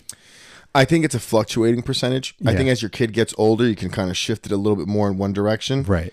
But like right now, as much as I love playing with Benny and you know he's my little buddy, I'm his dad. Mm-hmm. That's number one. So it'll very quickly go from hey we're friends having a good time to knock it off. Yeah. Now you're going too far. I said stop. Clean your room or, or do this or that. Got it. You know so but I always judge it based on how he treats me at the end of the day or at the end of the night, because you know some days I'm more firm with him than others. But when the night's over, he's always like, you know, Dada, can you lay with me for a little bit? Ah, that's great. And like he wants to cuddle up and lay with me, and then when I leave, he's like, "Now, mama." Dude, the bedtime routine is so. It's getting longer and longer, probably. It's the longest hour and ten minutes of my life, of my I'm life. remembering it now, too. Like, let me tell you something. Anytime Steph and I are planning to have some alone time and have some fun, by the time bedtime is over, You're exhausted. don't we're not touching each other. Yeah, yeah, yeah. It's like I need to lay and shut my brain off because it's go upstairs, put on pajamas, brush your teeth, and that's an ordeal. Because now they have questions. They got this. They got that. I gotta go poopies. Yeah. it's like oh my god. So now thirty minutes have gone by, and they just put on their pajamas. Did you brush your teeth? Yeah. Did you brush all of them? Nope. And it's like okay, because he'll just brush the front. Now he's gotta go in and brush the back, brush the top, brush all this. Then they come back out. Then now it's story time. We do two stories. He picks one. She picks one do the quick stories. Then we gotta tell her to be quiet while it's his story. 'cause She doesn't want to stop talking. Threaten to take her to her room. Then eventually she quiets. Then we start reading her story. Now we're like, Benny, stop. It's her turn. Like you got it's Yeah. going back and forth. Then they start asking questions, and now we start getting into conversations. Yeah, yeah. Then it's like, all right, say goodnight to each other. I lay with him. Then Steph lays with Juliana. We switch. Whoosh. I go into Juliana's room. she looks at me. She's like, chocolate video. Because she loves this guy that I watch on Instagram, uh, Amari Gouchon. He's this French pastry chef who's got a, Ah, a school gotcha. in Vegas. He's incredible. He's like the Gordon Ryan of pastry. chocolate making. He's got like 3 million followers. It's crazy. Put that in perspective. Gordon, greatest no gi jiu jitsu grappler of all time, the Michael Jordan of our sport, 800,000 followers. Amari Gouchon, chocolatier, 3 million followers. yeah. Levels. That's why I don't put a lot of stock into like the social media. It's like you can have someone like Tom who's like one of the biggest names in jiu-jitsu, definitely one of the biggest social media draws, definitely one of the biggest DVD sellers, right? Like he is a staple in this In community jiu-jitsu, yeah. and he's got you know like 300,000 followers. That's a shit ton of followers. But now let's put it in perspective. There's a guy that only eats hot sauce. yeah, yeah. He's got 1.2 million followers. Hot ones. So it's like, you know, it's it's a lot, and like that's you know, Tom does a great job of monetizing those follows and those leads. But for me, it's like, this guy's eating hot sauce. He's got 1.2. Yeah.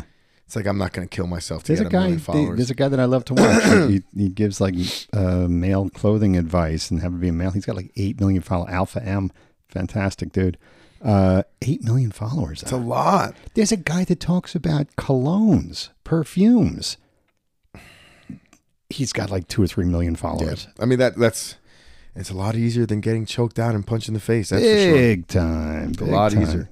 You just gotta be good at it, and you've got to work because it, it, it, it is. People don't realize like to create that content Uh, on TikTok, it's work, man. Like that little two minute clip, you know, you're putting at least eight hours of editing in there. You got to So- record it, break it. It's, it's a lot. So let me ask you this then. The this is going to touch home a little bit. So just so you know, why would someone not be a good father in the sense that like, why would you want to miss out on this? And the reason I'm bringing it up is because uh, Sam McHale, our, our mutually great friend, uh, posted a bunch of pictures of him in the car with his his uh, son, and I said that's what life's all about. Why would someone not want that in their life? I just don't understand it. Like, I don't understand a guy that, that becomes a, a father and just like walks away or, or has kids out of wedlock and just says, fucking, I'm out of here. I, I think it's a couple things. I think it's number one, it probably happened to you. Okay. So you're kind of like, whatever. Um, I think another one is you might not know exactly what you're missing out on. Yeah. You know, like I bring up my dad, for example, and he, you know, he, you know, nothing, invo- no involvement with my s- me and my sister, and it's like, man, like how can you do that?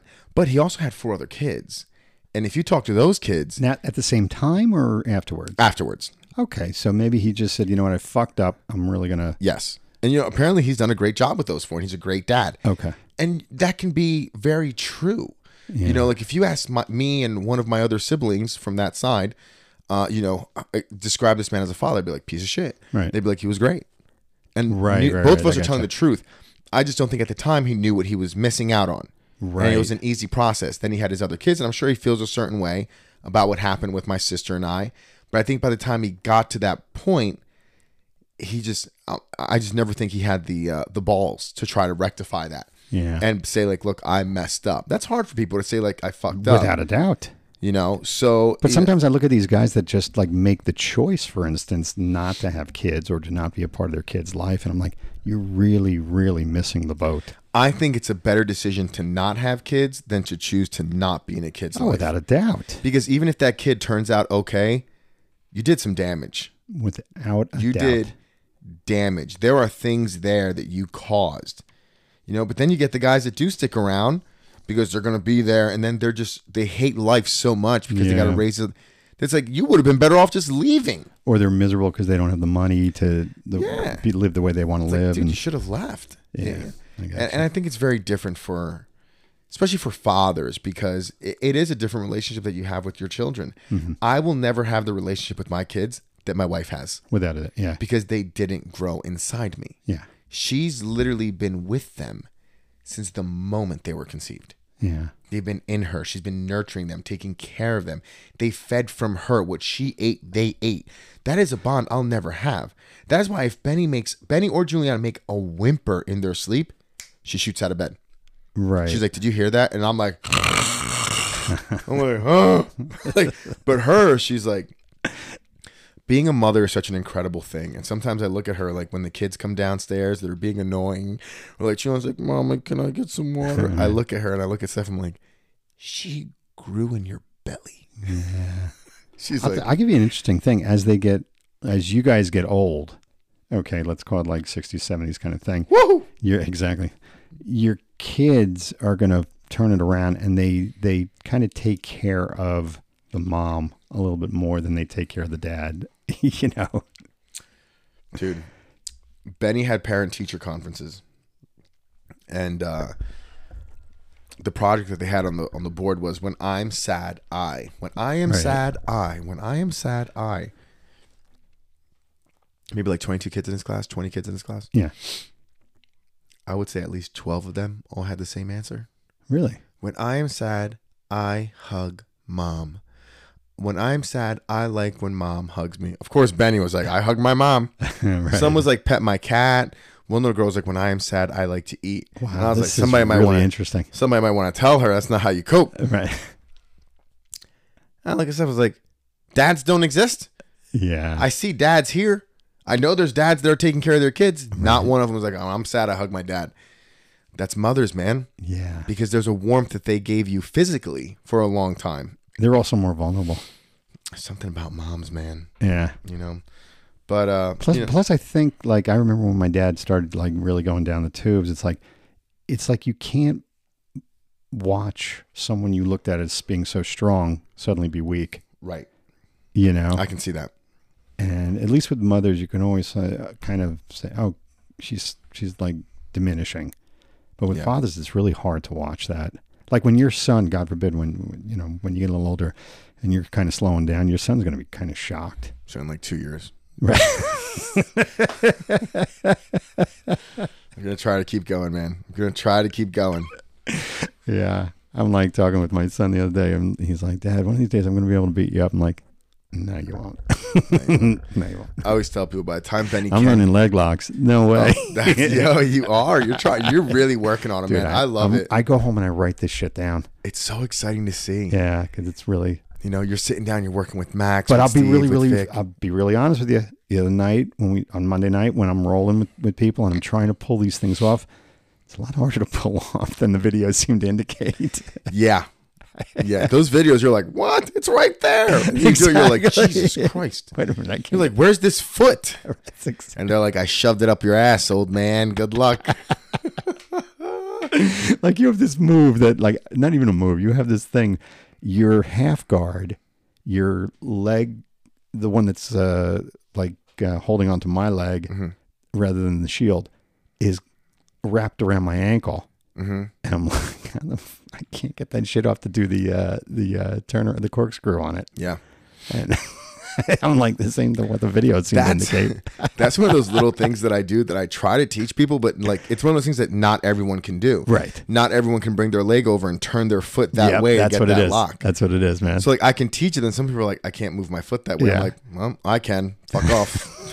I'm like, when of you course, figure you're it out. like maybe it's because you have no ligaments in your ankle. That's might be- 100%. That may be it. So brother. this is a true story. When I was in my mom's womb, I was not in the regular fetal position. Okay. I was actually in like a frog position.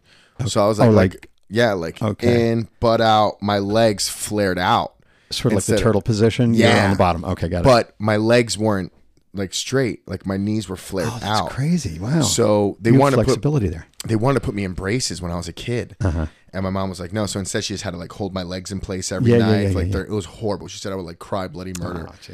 And I remember when I was like a little, little kid, like five years old, I remember like crying at night because my legs would hurt so Mm. bad. Like just right in the bend of my knee was always so painful. Um, my sister to this, to this day, she's like, she's like, my God, I couldn't get that thought out. My sister till this day Right. says that that's why I was able to run fast. She's like, your ligaments formed weird. So by the time you straight up, she's like, it was just so tight. You're just like, They took for that with uh, Michael Jordan. too. They said he, because he had a like a, uh, a a different kind of upbringing, childhood with his legs. That's how he was able to get explosion. I believe it. Unbelievable. I believe it. Good shit, brother. I'm Good convinced shit. Benny's going to be a WWE star. I just, I love it. I love E. WWE. WrestleMania is next weekend or this weekend. I might let him. you, you're not going. You're gonna watch it. I might watch it. Nice. Have him watch it for the first time. Beauty, beauty. Especially uh, because like Rey Mysterio.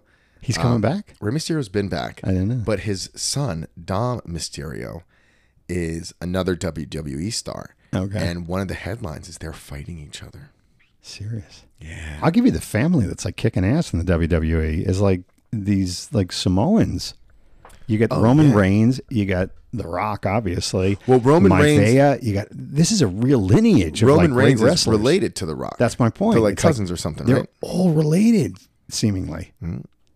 It's crazy. Speaking, Wrestling family. speaking of that, speaking of like real, real close guys that I, I god damn, I, I wanted to make a comment about Rex.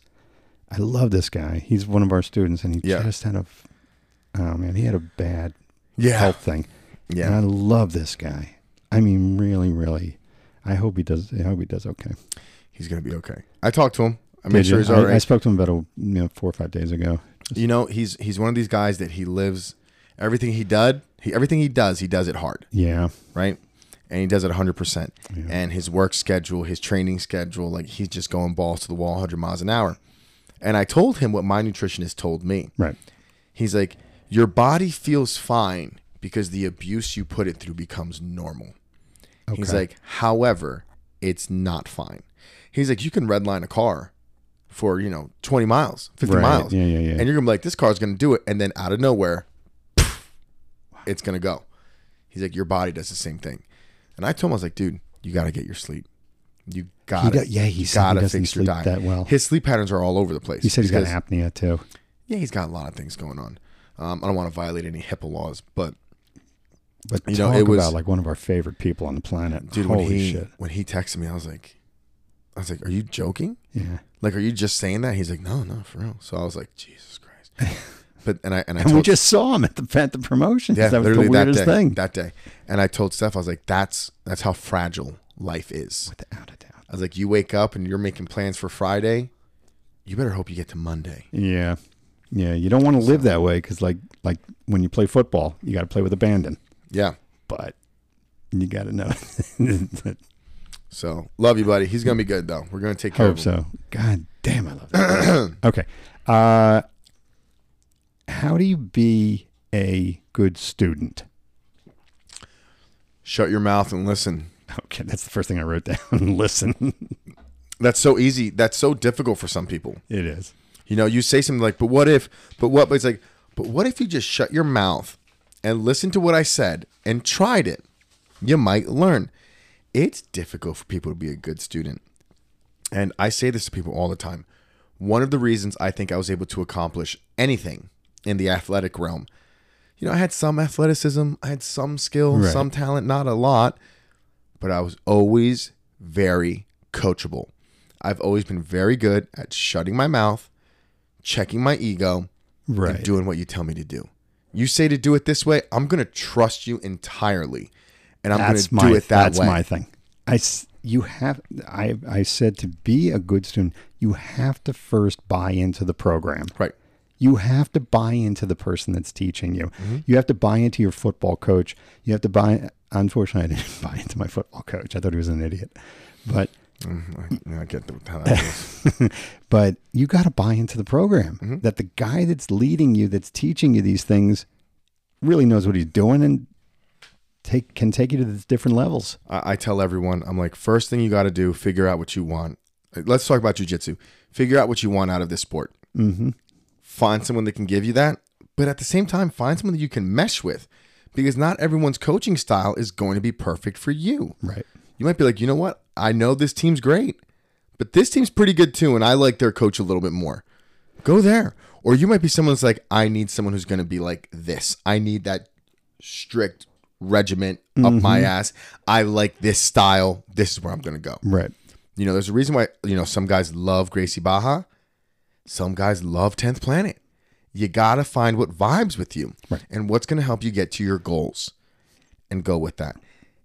If you want to be, you know, a world champ or an, idiot, you know, check your instructor. What have they done? What have Right. they accomplished? Yeah, yeah. Who have they trained under?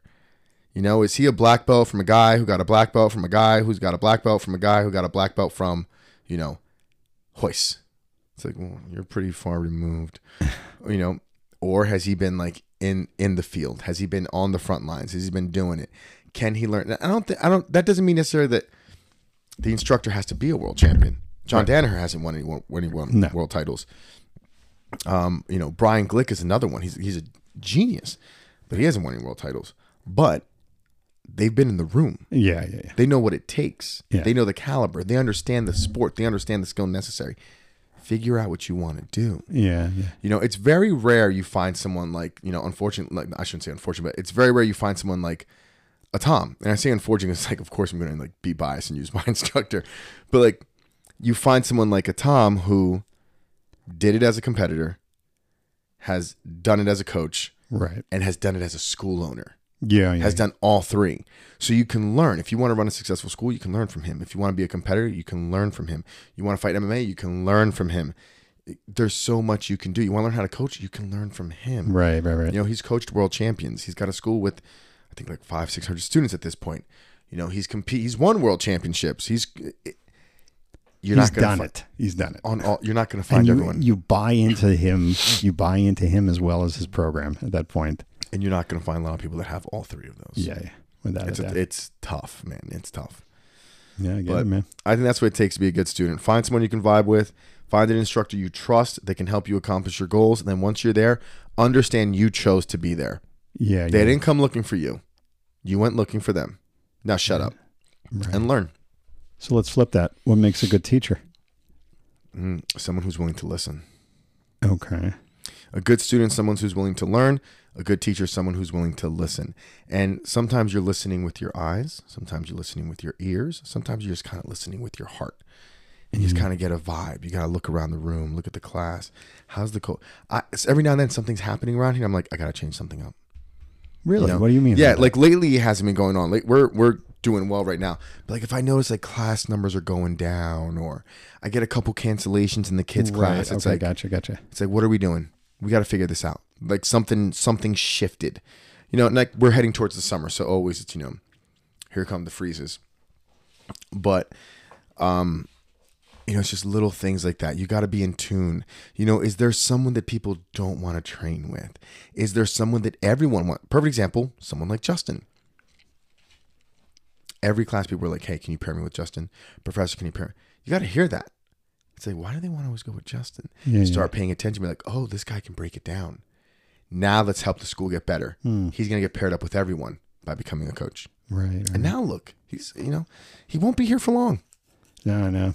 I He even won't like be here this. for long. I even like this shirt. It said Team Renda on, on it, future kimono. And I'm like, that's a great look. That's a great shirt. Yeah, he's great. He- He's Absolutely. It's just a shame he's moving to so cold a place. Well, he's not Vermont. going anywhere yet. but when Vermont. the Come day, on, Justin, When the what day the hell? comes, when the day comes, you know. But he'll be a black belt and he'll be ready because there still are some things that he's gotta. You know, Oh, Yeah. he's got the X's and O's, Yes, he does. but you need to- there's a little bit more than that. yeah. You know, if it was just about X's and O's, you know, every guy that's ever won a He's world got a great- he- championship, I don't want to blow smoke up his skirt too much, but it's like he's got a really as close to the total package as I've ever seen, as far as a guy that's just not a black belt yet. yeah, no, he's got he's got phenomenal qualities, Yeah. great qualities. I mean, just a really good dude, not a pushover, not like too jerky, just a, a complete package. And, and, I, and I always like you notice it as soon as he walks in. You know, he um, I feel that way about Max too. It's great to have him. Max is great because he's on his way up. He's so young. Yeah. And Max is kind of, I don't want to say doing it the right way. It's like I could see certain people owning a school. You know, I'll tell you who's another one who's an unsung hero. Um, Max, well, what Max is doing, he's great. And he's getting like, Justin is almost like someone who goes to college and then enlists. Like you're coming in as a, you know, as a, as a you know lieutenant or You're he- coming he in has as an college. officer. He has college, so he comes Yeah. in as the officer, right? right to the adult class doing that Right. stuff. Max is doing it the hard way. He's doing it the way I did it. It's like you're gonna start Coming through the ranks. with the kids, Yeah, and like the day's gonna come where I'm like, Max, you're done with kids. We got a new blue bell who can take over, or purple bell. who can right, take right, over." right. yeah. He's gonna be like, thank God. but that's where you learn. I tell everyone, if you really want to become a good coach, learn how to teach little kids. Yeah. If you can, if you can keep three to five year olds in line for 30 minutes, adults is easy, Yeah, easy. yeah. and- But you could just see it. Is my point. Yeah. Then you have someone like Victor. Same thing. Same, same thing. Yeah. Same know? sort of guy. Even Steve. Steve teaches a great class. He really does. But those are guys like, look at them. They all came up under me, There you right? They're all learning the way I do it. None of them teach like me. Yeah. They all have like a certain style where you can tell they trained here and they learned from me. But I, I, I want them to be themselves. I don't want five Professor Miguel's Yeah. Yeah. yeah. because you're just going to get shitty versions of it. But they all have their own way that works. And all of it is a Montgomery BJJ way. It, it goes with the school. And they'll be able to open up their own schools one day Right. and take what they learned here and do it their way. Mm-hmm, And they'll succeed. It's just learning little things. Right. And some of those things I'm still learning. You know, I still reach out to Tom for help with certain things like, hey, like, how do I get to this point? You know, like our schools, you know, we're doing okay, right. but, you know, we're not at 300 students yet. We're not at 400. We're not at 500. I don't own a building. So I'm still learning along the way. The Right. benefit for them is because we're so early in our, you know, in our, in our history, in the history of our school, you know, they're kind of learning as I'm learning it. They're learning Mm-hmm. it real time. And I share it with them like, guys, like this is when you do, this is when you do. You know, and some of the mistakes that I've made, I tell them like, don't make those mistakes. Yeah. I was like, I should have listened to this. I should have done that. Right. But that's uh, part of being a good student. Just like you said, be open to what the guy you, that's leading the uh, the parade here is what they're tr- what they're trying to do. I, but going back to the original question, I think another part of being a good coach is that, um, kind of how I was talking, all those guys could have their own schools. Mm-hmm. Like that doesn't intimidate me, and it doesn't make me feel Why like should it? you'd be Make your surprised. pride. It doesn't make me feel like oh shit, I'm gonna lose them. Well, there's some schools you know that I've seen where like you know once the students start becoming more accomplished than the instructor, the instructor develops a weird behavior and they're like no, Mm-hmm. no, no. Really? yeah, it, dude, it's notorious in jujitsu. Is it? I don't know. Yeah, when you see like teams break up or someone left, it's like there's something there. I desperately want my students to achieve everything they want out of the right. sport. Yeah, yeah. And a good teacher will do whatever they have to do to help you get that, even if it means sending you somewhere else Right. saying, you know what, you've done great, but like you need that next level. Yeah. Go to Texas. Go here. Like, Right. Time to go. And you see guys all the time, like they leave their schools and the instructor's like, you know, they're gonna go start training with the death squad. You know, they're gonna go down to Austin. It's like, yeah, like they made that Right. Mm-hmm. decision where it's like, I want to be a pro. And we're seeing that in jiu-jitsu now. Especially since the last ADCC, there is a clear distinction between pros and amateurs. Absolutely. But that wasn't always the case. You could do a grappler's quest and get a you know Lovato or someone in and be like, all right, let's see what happens. You might shock them now. No way. Right. There is a clear difference in levels. There's a chasm. Dude, Cyborg did the grappling industries and killed people. It's like that guy shouldn't be out there with random black belts. Like he's just Yeah, gonna yeah, run yeah. through. He's a star. He's a stud. Right. You know, this is a guy who's like w- top in the world. Wow. I agree, man. Uh, this is gonna get really, really weird here. Oh boy. Well, worst case scenario, we just edit it. Hour and twenty nine minutes. How do you get good in bed? next? How do you get good in a relationship? In other words, you're not a husband. How do you control your relationships? That Women is- wise. I'll tell you what. Here's what I think you need. Go tell me. This is my honest belief. Because I think you did it right. I, I, you know, I'm listening to you guys talk. It's like I, I got married young. I don't know what the hell. I think to get good in relationships, Yeah. right? It's not about having many, because that's not always going to make you better. It might make you make you better at one thing. You know, practice makes Might perfect. Make you technically better with the Ma- more if roles. you if you do it the right way, Okay. Because some guys roll like shit for a whole year and never get better. You got to work on certain parts of your game. right. But as far as relationships, everyone's always focused about what they want. This is what I want out of someone. I want someone who's Right, nice. I want okay. this. Fuck that. Figure out what you don't want. Okay. And the way to do that is everybody needs one bad relationship. Oh, without a doubt. You need it. I hope my son has a bad relationship. I hope he dates a complete You hope he gets his succubus heart broken. for two years. Yeah, just the But I also pray that he gets out because not every guy does. They get stuck. And the next thing you know, you know, you're 70 and you're telling your grandkids, I never liked your mother, but my son was weak. Same with Juliana. She's going to date a dickhead, but I hope she learns and doesn't get stuck with him because then you can figure out. see. what you I don't call that want. sexual maturity, and what I It- mean by it's not always no, sexual. no, no, though. no. Hang on. Let me let me explain what I mean by that is. You have to have enough relationships where if she says something to you like, "I put a ring on it, otherwise I'm out of here," you got to be able to walk away. Let me tell you something. You don't need a lot. That's my point. But I you have- have to have that maturity. Is my point. before my wife, I had one and a half real relationships. The one I only call a half because it was one semester of college, and we never made anything official because you know, Right. she was just mm, should have known better. But I learned, I learned. Then I had one that was you know four years on and off. You know the on became shorter, the off became longer, but we always just found a way back to each other. Someone to be said for that. but she was a terrible person. And what she would do is she would do the whole like, I know I've made mistakes. I know where I went wrong. I've changed. I've really been working on myself. And she'd be great for about two, three weeks, and You then bought it. ah, there she is again. you bought it. Roy, it got to the point when we when we broke up, and the final breakup was in the car, and I'll, I'll never forget. Like she had like she called me and she was like, you know, what are we doing? We're hanging out. Like what? Right. I'm like, why does it have to be anything? I was like, why can't we slow down? yeah. And I told her, I was like, this is what you always do. You say you change and then you go back to your old self. Why not we just talk for a month or two, see what's going on? I was like, make sure you're not crazy. Yeah. She's like, you make me sound like a monster, blah, blah, blah. So I was like, well, listen, if you sound like a monster in these stories, maybe instead of m- telling, calling me a bad storyteller, you should probably listen and change a couple things. Then I can't remember what she said. She said something, and this is how I ended it. I said, you know what? Just, you know what? Keep being you. And maybe if you're lucky, you'll end up a single 50 year old alcoholic like your mother. Oof. ah. And I heard that. Anytime you bring up parents, man, they go nuts. I was holding that one for four years. I, I, I switched That's a off hand grenade in the I back of switched your, off uh, of guns, switching to missiles. I was like, here we go. We're locked in, goose. bring up the mother or the I was father. like, I was like, what? What? I was like, goodbye. Click. And I remember I drove home so happy. Yeah. Because I knew. I knew when I said that, I was like, oh, we are done. Yeah. I felt it.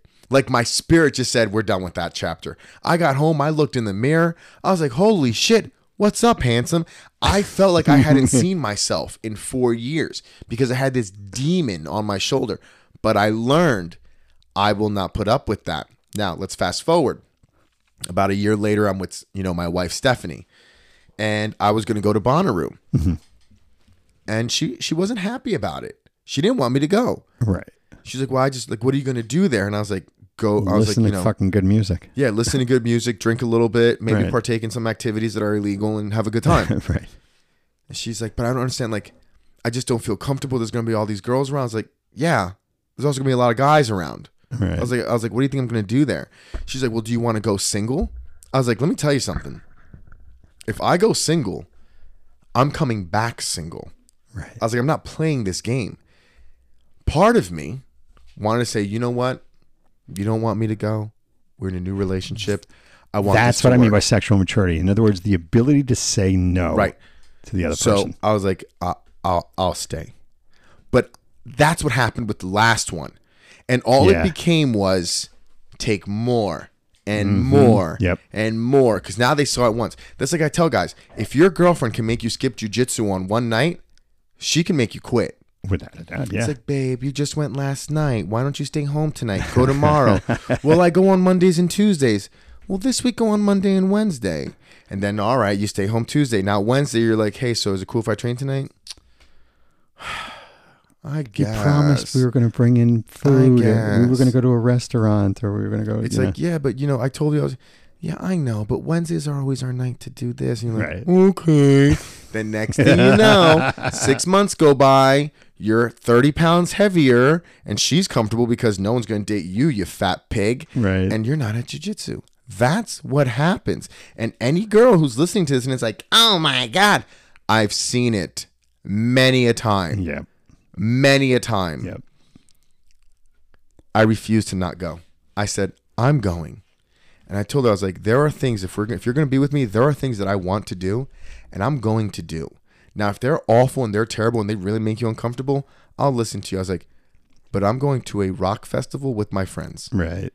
that I planned before I even met you. So I'm going. Roy, we're together 12 years later. That's sexual maturity. tell the her- ability to say no. When I tell her, hey, me and the boys, we're talking about going to Costa Rica. Right.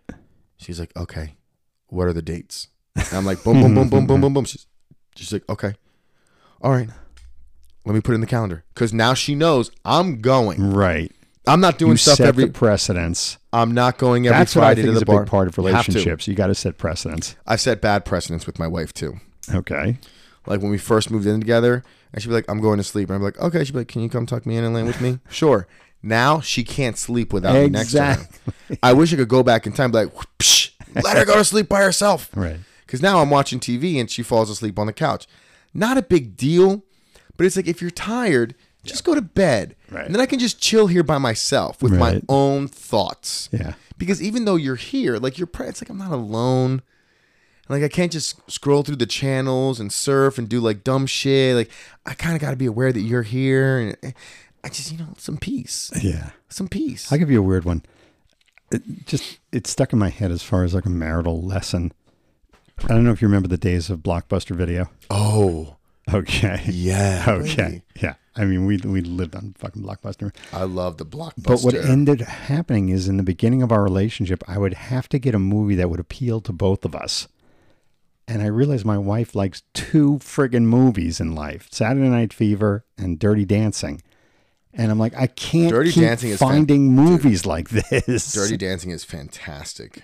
So the first time I come back with like Terminator 3 or Terminator 2, she's like, What's this? I'm like, A movie I want to watch. And there you go. Never had a problem again after that. That's it. Set the precedence. We're watching my movies now because you only have two favorite movies. That's it. So going on that, and and this is so one of the weak points in my. By the way, I'm glad to hear you like Dirty Dancing. It was a good I movie. liked it's a good movie. Patrick puts, Swayze. nobody puts baby in a corner. Patrick Swayze kills it in that movie. He does. Oh my god! When Yeah. he puts the rock through the window to open the car, Yeah. he's like, I'm like, I don't give a shit. Such a great story. And the good guy in that movie was the scumbag. You're talking about And- Rob, the Oh, waiter. yeah. And the dirtbag was the best guy in that movie. Yeah. Because the problem was his 5% was all people saw. right. Ex- Great point. Holy Whereas the other black guy- leather jacket. His 5% was a piece of shit. right. This guy's 5% was he liked to get laid and, you know, grind on, on chicks. Hey, I just want to thank you, Doctor So and So, for uh, the whole penny thing. What are you talking about? you talking about? Great what a movie, great movie. wasn't it? And then you find out that he's like banging all these like Right. rich wives. Yeah. That's the first summer that he doesn't want to because he's got a thing for this chick. right. She was hot in that movie too. Which one? What was her name? In Dirty Dancing. What was her The name? blonde, or are you talking about The main uh, character. Oh, Jennifer Grey. Jennifer Grey. Ah, She was cute. You know. The, She got a nose job and ruined it. I know. I know. She should have kept it. I know. That nose was adorable. Good-looking Jewish girl. Yeah, she had a nice little cute little Jew nose. Keep that thing. I like it. And she got rid of it. And what happened? She got rid of the Jew nose, lost the charm, Completely lost. killed it. Now she looks like every other shiksa out there on the Exa- street. Although she did win Dancing with the Stars, I was like, shocked. Did she? had I talent. didn't even know that show was still on. She, she- fucking hey, man, that's like a big thing. Jesus. um, So that's that with relationships. going with that, one of the things with me and Steph, or Stefan, uh, Stefan, me, Stefan, Stefan, was it? Because not one of the Stefan, things I, with, babe. would it be one of the things with I? It'd be one of the things with me. does it really matter? It does matter. I think it's one of the things with Steph and me. That's how I learned it. If you would use I, you would use anyway. So one of the things that we have is I really like watching TV shows with her. So one day she's like, you know, why do you watch these shit shows with me? You know, like Married at First Sight and all that. And I told him, I was like, Steph, because I know you're going to fall asleep during my shows. so I said, I really don't care about this show. All I care about is about watching something with you Oh, and connecting so we have something to talk about and something we can nice. like make jokes about. I was like, so if I got to watch these shitty shows to spend some time with you, I will do it. what a guy. And she was like, that is the sweetest thing you've ever said to me. I was like, I, and she's like, you you really mean that? I was like, yeah. I was like, I don't like these shows, but you do. Yeah. So if I know you're going to stay awake to watch Real Housewives, I'll stay awake and watch them with you, even though I hate this show. But now we have something to joke about or talk about.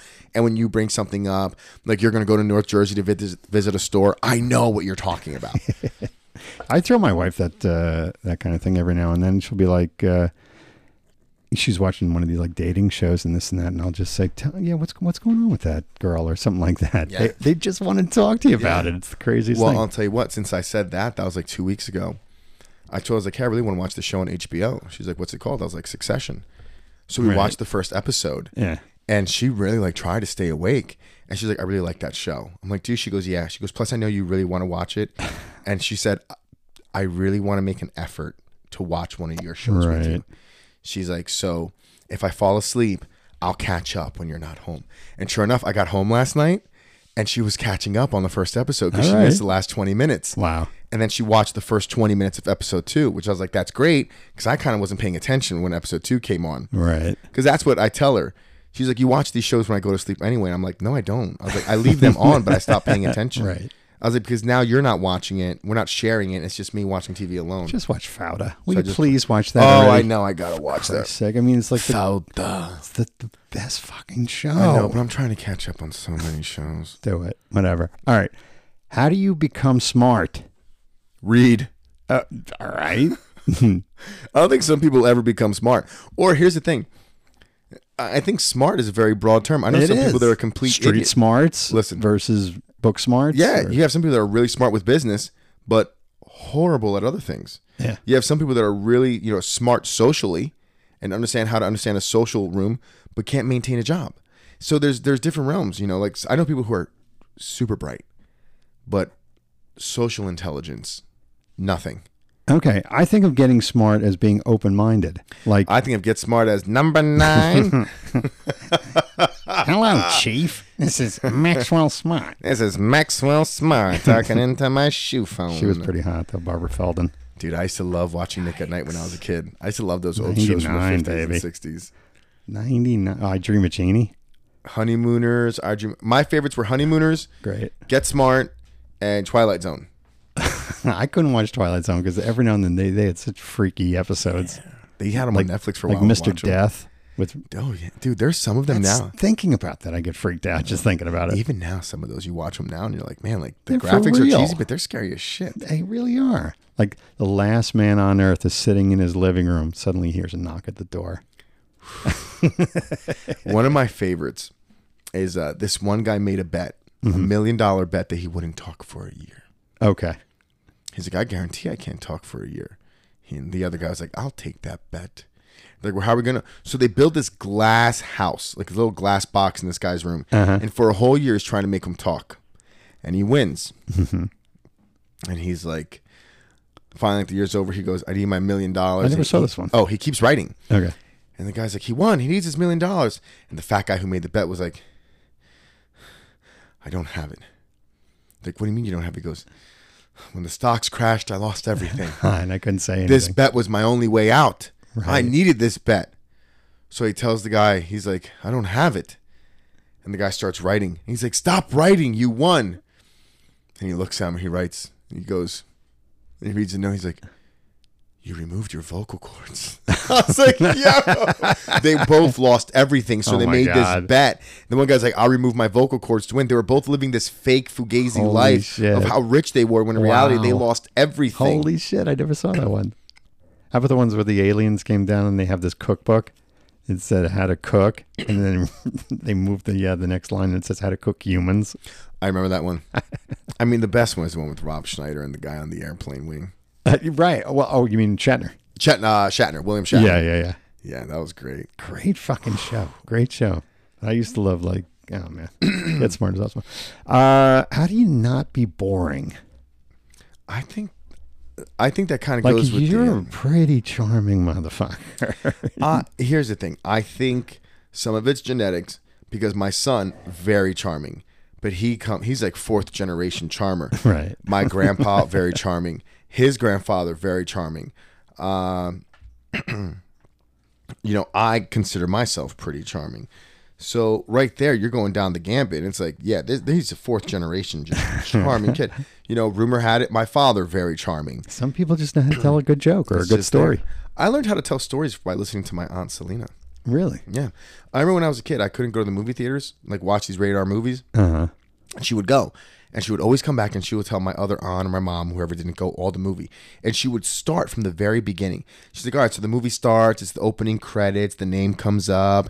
Then she starts telling the movie. So she's and then giving the whole synopsis. whole synopsis, and then she's telling certain lines. In the, and I remember being a kid, she, if it was like a two hour movie, she would spend 45 minutes to an hour breaking down every scene. Oh. So by the time it was done, you saw the movie. And that's how I learned how to tell stories, is by listening to my aunt from like, you know, outside the door or pretending to be asleep in the car while she told the story. And I'm like, like I felt like I saw the movie. Yeah, yeah, Then yeah. as I got older, I would watch the movies, and I was like, "Holy shit, she was spot on."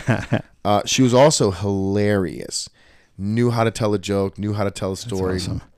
So I learned a lot of it from just watching. I her. thought also like the fact that you were like standing in front of people during your religious childhood. so that taught me how 'cause to. That's I've seen people like can't tell a joke because they just are not composed. so here's the thing. So my my aunt taught me how to verbally tell things, how to be descriptive, how to, you know, change your voice, your Right. inflection. She taught me that. But growing up as a kid, giving my sermons in the Kingdom Hall, that taught me how to control a room. Yeah, that's what I'm And talking you're an about. eight year old kid and you got grown adults judging you on your knowledge of the Bible. Well, fuck no. but like looking back and like "Look," and then publicly grading you like, ah, needs a little work. Yeah. But you know, that taught me like, you know, and my aunt Rosie would teach me. She's like, make sure you do this. She's like, now you want to engage the crowd. She's like, when you get to this point, and like she would write my sermons for me. Oh, She's like, when I put a comma here, and she would act- she would put little dashes. Like she would end the one word, and she would go one, two, three. She goes, when you see these dashes, each dash is a second. I want you to hold it. One, two, three. She's like, That's but when you great hold it, stuff. she said, engage the crowd. Here's what I want you to do. She goes, don't look at the people. They're going to make you nervous. She's like, look at the corner of the room, look at the clock, look at the other corner. She's like, that's going to look That's like fantastic. you're looking at everyone, but you're not. Right. Dude, they would have to bring the step stool so I could stand up and talk into the microphone. And there I am, like, you know, you know, and that one, two, three is why we worship Jesus Christ. That's amazing. And like it was things like that that I learned, like how to control the room, like how to get. And you see, like when I teach, I do the same thing. Yeah, you Like, I'd like, be like, create and this that is what I want want to tension. yeah, it's like, and why do we grab the wrist? To create reactions. Then people are like, oh, reactions. but it's controlling that room to then give them that bang. Right. That's awesome. But I learned that at eight years old, and I've just been doing it my whole life. You have to be s- confident enough to have those pauses. You don't need to fill every single No. conversation with Let it simmer, man. yeah. Let it simmer. That's it. Wow, that's awesome. That's really good. So my aunt Seriously. Rosie, so my aunt Celia taught me how to tell the story. My aunt Rosie taught me how to deliver that story. beautiful. You know, two women. Love it. And then of course my aunt Celine was really into like comedians. So like again, like I'd like, you know, hang outside her bedroom and you know, she'd be listening to like John Leguizamo or Sam Kinison, Rich Sam Kinison. Oh, First time I heard Sam Kinison, I was like, what the fuck is going on in there? And she was cracking up. It's like, yeah, because you're just a fucking high. I'm like, oh my. I'm like, I'm like five years old listening to this. I'm like, I should not. You know, John Leguizamo, Sam, she loved Sam Kinison. Um, I'm trying to think who else she really listened to. a lot. Well, those- Richard Pryor, Eddie Murphy. Oh, Eddie Murphy was great. And I heard all these like all, all these albums from behind a door. Like, like I'm just like this little kid, like creeping my ear under a door trying to hear this. But I think because I had to listen that way, I truly heard what they were saying. yeah, and the way they delivered things. And it and was a good everything. time for me. I still, I still hope to one day like just go to an open mic night and tell some jokes and see what happens, just, Just put together five minutes. to do it. How do you avoid depression? Oh, I don't think you do. Okay. I don't think you do. I think what you have to do is Like, how many times have you seen a depressed person? You're like, come can tell you how on, many keep your times- chin dude, up. I- Th- th- this- nah, bullshit. It doesn't work that way. Fly exactly. So how do you avoid depression in I life? think depression is like a hurricane. It's like a storm. Okay. It, it you can see it coming. You know it's coming. You start to feel little changes. You don't know how bad it's going to be. Is it going to be where you're sad for a couple days, or are you going to lock yourself into a room, or are you going to really take it to that next point where you're like, Right. I'm tired of being here. But just like a storm or a hurricane, you start preparing yourself for it. You start dealing with it, and you really got to learn to control those demons and not let those demons control you. And that is a battle, man. Yeah. That is a battle and a struggle, and it always breaks my heart when people lose that battle. Yeah. But you gotta find a way to understand what's happening and understanding that those voices are not real. They feel real, and you think it's true, but they're not. Those feelings are not real. Okay. You are not a piece of shit. You are not worthless. It's not all going to come crumbling down. It wasn't all for nothing. It wasn't, it's not. That is your brain just messing with Right. you. So you can't avoid the depression. But what you can do is understand what's happening and understand that you are better than anything that your mind is telling you. Yeah. And you are worth more than what your mind is telling you. And even if you might be in the darkest time of your life, light is right on the other side of it. But you gotta get through this storm. I also think of like the uh, the Jordan Peterson thing where he says, "Don't address things that are so large that you know you can't change." You know, just That's how it starts. It just snowballs. yeah. It's something little, and then boom, boom, boom, boom, and then before you know, it, you're like, Maybe you worry about like climate change and this and that. and oh, get you so can really go nuts. angry You and can go get s- crazy doing Some that. people get so angry, and I just don't understand that That's why I try to avoid the news, man. big time. I really do because it's like you'll you'll go crazy because it's all stuff you can't control. That's the thing. It's like beyond your control. Just make your bed. Start start start with that. Yeah. Kinda Step thing. one: make your bed. All right. How do you have class? How do you have style? I mean, I know you're a man that pulls off a pink suit. You showed me a picture tonight of a pale blue fedora. I did with a pink brim. How do you have class? How do you like how do you get that style? Uh, someone has to show you it. That's number one. Really? Yeah, I think a lot of it has to come with confidence too. But just like I think anything you gotta else, have role models. here's the thing with style, just like anything else, you gotta fail. okay. You gotta put stuff together every now and then. Look back and be like, "What was I doing?" I wore a pair of leather pants my sophomore year of high school. Oh, leather pants with Timberlands, and I'm like, "Yeah, that was dope. That took balls." But looking yeah. back, I'm like, "What the hell was I doing?" I was 15. I'm wearing leather pants. Where am I? Every now and then you make these fashion Jim Morrison. mistakes. Jim Morrison going to fucking high school all of a sudden. Like, hey, well, I'm here for English. Come on, baby, let This my is- fire. This is the end. Yeah, it was the end of those You pants. beautiful friend. And every time I wore it, my friends were like, "What the hell are you doing?" I'm like, "Well, I Were like- they like at least like regular color or were they red? They were black. They were like black. I'm talking like Eddie Murphy, delirious Nah, red. they were they were black.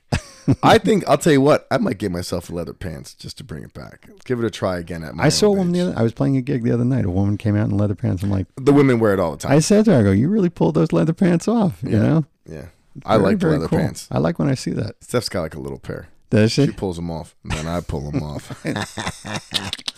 I get it. All right, last question. All right, because uh, we're at the an hour fifty. Yeah, we went for that. Remark. Well, it's been a while. This is true. What is the point of life? The point of I life. need you to get all spiritual, philosophical. What is the point of life? Ready? Go, babe. It's an easy answer. Seriously? The point of life is to live. Okay. Live. Do the things that make you scared. Do the things that make you happy. Right. Do the things that make you feel good. Do the things that help other people. Live. Don't worry about the next bill or the next day or tomorrow. Don't worry about what you can't foresee. Don't worry about, you know, well, when I when I retire I'll really enjoy Europe. Right. There's no guarantee you're going to make it there Right.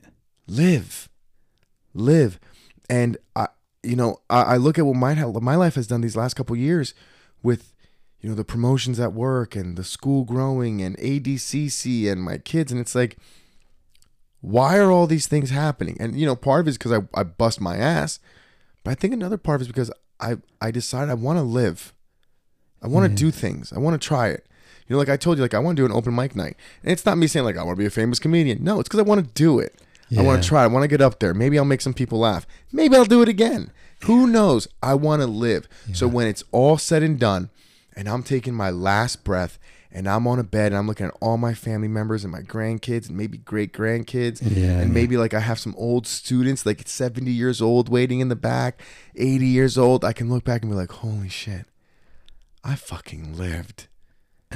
And now I can die. Yeah. Yeah. Yeah.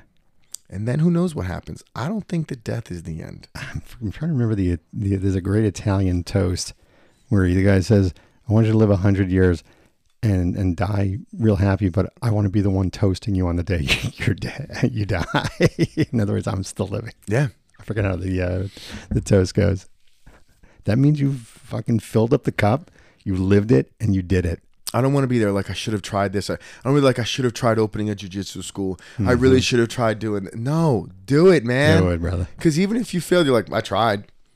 You know, I love joking around with my friends and telling them, like, yeah, I've been in a Steven Spielberg movie. I have. I was an extra on War of the Worlds. I parked on the Long Island Expressway for a whole day. I had a run from imaginary robots. It was fantastic. I met Dennis Leary. I was on Rescue Me. You know, I met the guy from Saw 2 when he was on his little shit show on Fox called uh, Joe something. I can't remember it, but it only lasted four episodes and my episode got cut. But like, I, got- I tried things. What choice are you going to make? Oh, man. I tried things. Live or die, the choice is yours. exactly. I uh I just wanted to live. And I Yeah. want my kids to do the same thing. Yeah. You know, We're so just lucky live. to live in this country in that we have those opportunities. People don't realize that. Like, can you imagine living in some fucking schrock hole and, and just like you're going to live to about 45 years old or something like that? Or Dude, we have look, we have a you're, living in, podcast. you're living in communist China or some, some stupid place like that. Listen, how many times have you told someone you have a podcast and they go, "Really?" you're right. Or they'll say, "I always wanted to do that. Yeah. Do it." You know, someone messaged me one time and they were People like, just aren't charming though. They were like, Like we hey, yeah. Someone was like, I mean, Andrew Tate's not that charming and he's doing pretty well. Well, now he's in jail. But someone messaged me, they're like, hey, Professor, just want to let you know, you know, I really, I always liked jujitsu, uh, but I never trained it. Yeah. And I heard about your podcast and I really liked you and I liked Roy and I liked what you guys had going on. And I really liked a lot of things that you said. And you really motivated me to start training jujitsu. And I just want to let you know that I, I've been training for the last two months. Wow, that's I'm lo- amazing. and I'm like, Where's this dude living? I can't remember. I got the message saved. I sent it to Tom. I was like, Okay. dude, like this is that doesn't happen. Yeah. Maybe it does eventually, But it doesn't happen if we don't start this podcast just because we wanted to. Yeah. Just because you wanted to live and say, let's see what happens. What's the worst thing that happens? We just hang out and have a conversation. No one listens. Hmm, we did it anyway. yeah, we were doing it anyway. For years. So it's like, but instead we got people You that miss your listen. boyfriend again, Roy? Dude, we got, we got to do the commentary for Emerald City. We got to meet some awesome jujitsu guys. Yep. You know, we got to meet Big Franco and hang out with him and become Fucking hey, It what was a like- great dude. like- from Montreal. like that's living, yeah, it is. going for it. Yeah. Why not Yeah. I hear, you, man. So that's- that's the key to life. That's the key to life. Go for it. live? Live hard and live strong. Absolutely. Yeah, Be live strong. healthy. Now we're gonna get sued by uh, Lance Armstrong. All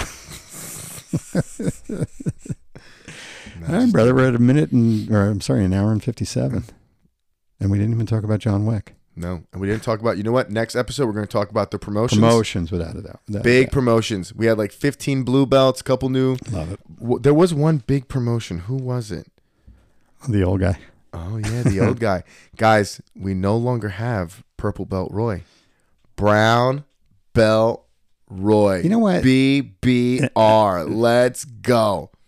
I don't know. I just, I was so happy to put that around your waist. I really appreciate it. I really do. But I would have been perfectly happy being a purple belt the rest of my life. Typically, what happens at purple? It's a great belt. I love that. You get enough respect at purple belt where you're good. That's what it is. but like the black belts and brown belts, like, hey, he's a purple belt. I don't have to kill him. right. So you kind of like find this like, like, like this middle ground. Where you're like, this is a great place to be. because on Monday night, I was telling you, I, ca- I went home. I'm like, God, I suck at this.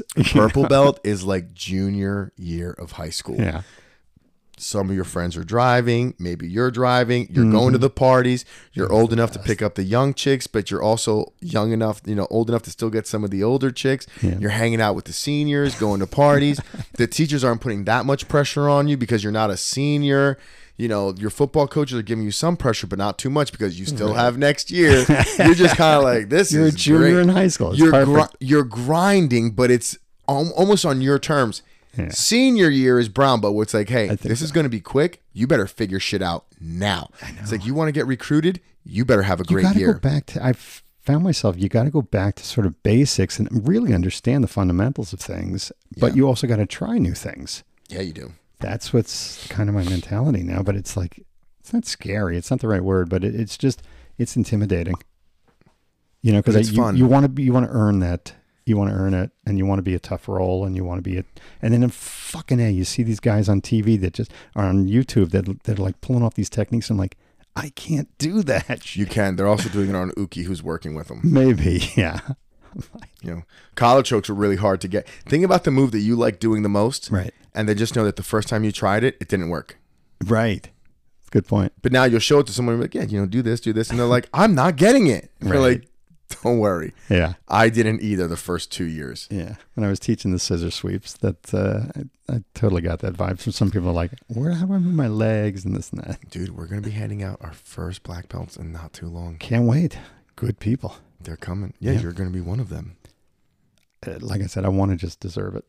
You you deserve it. You're a 59 year old man who said, "You know what? Jiu-jitsu's not enough. I want to learn leg locks." And now you're in here learning heel hooks and Can't wait. different terminologies, and you're working with Steve, and you're like, "Okay, okay."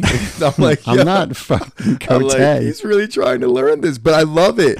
I go home and I write this stuff down I know you do. because and I it's- sit there and I go, okay, remember this, remember this, remember that. And it's whatever. but it's so just fun. awesome. It's Yeah. so cool. I know. I agree. Where else can you do that? Where you can be in something for seven, eight years and You know decide, what? I'm going to do this. I'm going to be a white belt at a different all form. bullshit of this. aside, your story actually kind of inspires that in the sense that like I know you you've told me a few times like you wanted to be the toughest guy in the room, but you also had a a, a true understanding of the levels of things when you were Mm-hmm. with uh, those real deal black belts in at uh, Ricardo's. Yeah. And that that that's okay. It's okay not to be the best guy in the room. Yeah, it's okay to be the fool. I don't know about that, but Little Jordan Peterson. It's okay to be the fool. yeah. Say, I don't know this. Yeah. That's when you start learning. Right. Close your mouth and say, I'm not good at this. I'll learn. Mm-hmm. That's what it was, man. Don't say, hey, don't heel hook me. I don't know them. Say, I don't know them. So just do it. Yeah. And I'll figure it out. That's what it is. Show me what you did. I want to get into the deep water with that. and that's It's a lot of fun. fucking. Once you start figuring it out, and then once you get your first one, you're like, dun dun dun dun dun. dun, I'm dun. thinking more like dun dun dun dun dun dun dun. dun. That's what I'm thinking. You know, just You're like, "Oh." waiting on it. I'm coming from some for some 80 year old ankles. Let's go. Let's go. Love it. Hey man, this is awesome. It was I good. It hope was good to people catch got up. a little something out of this too. Episode 60, guys. Thanks for hanging out. Talk to you soon. Maybe.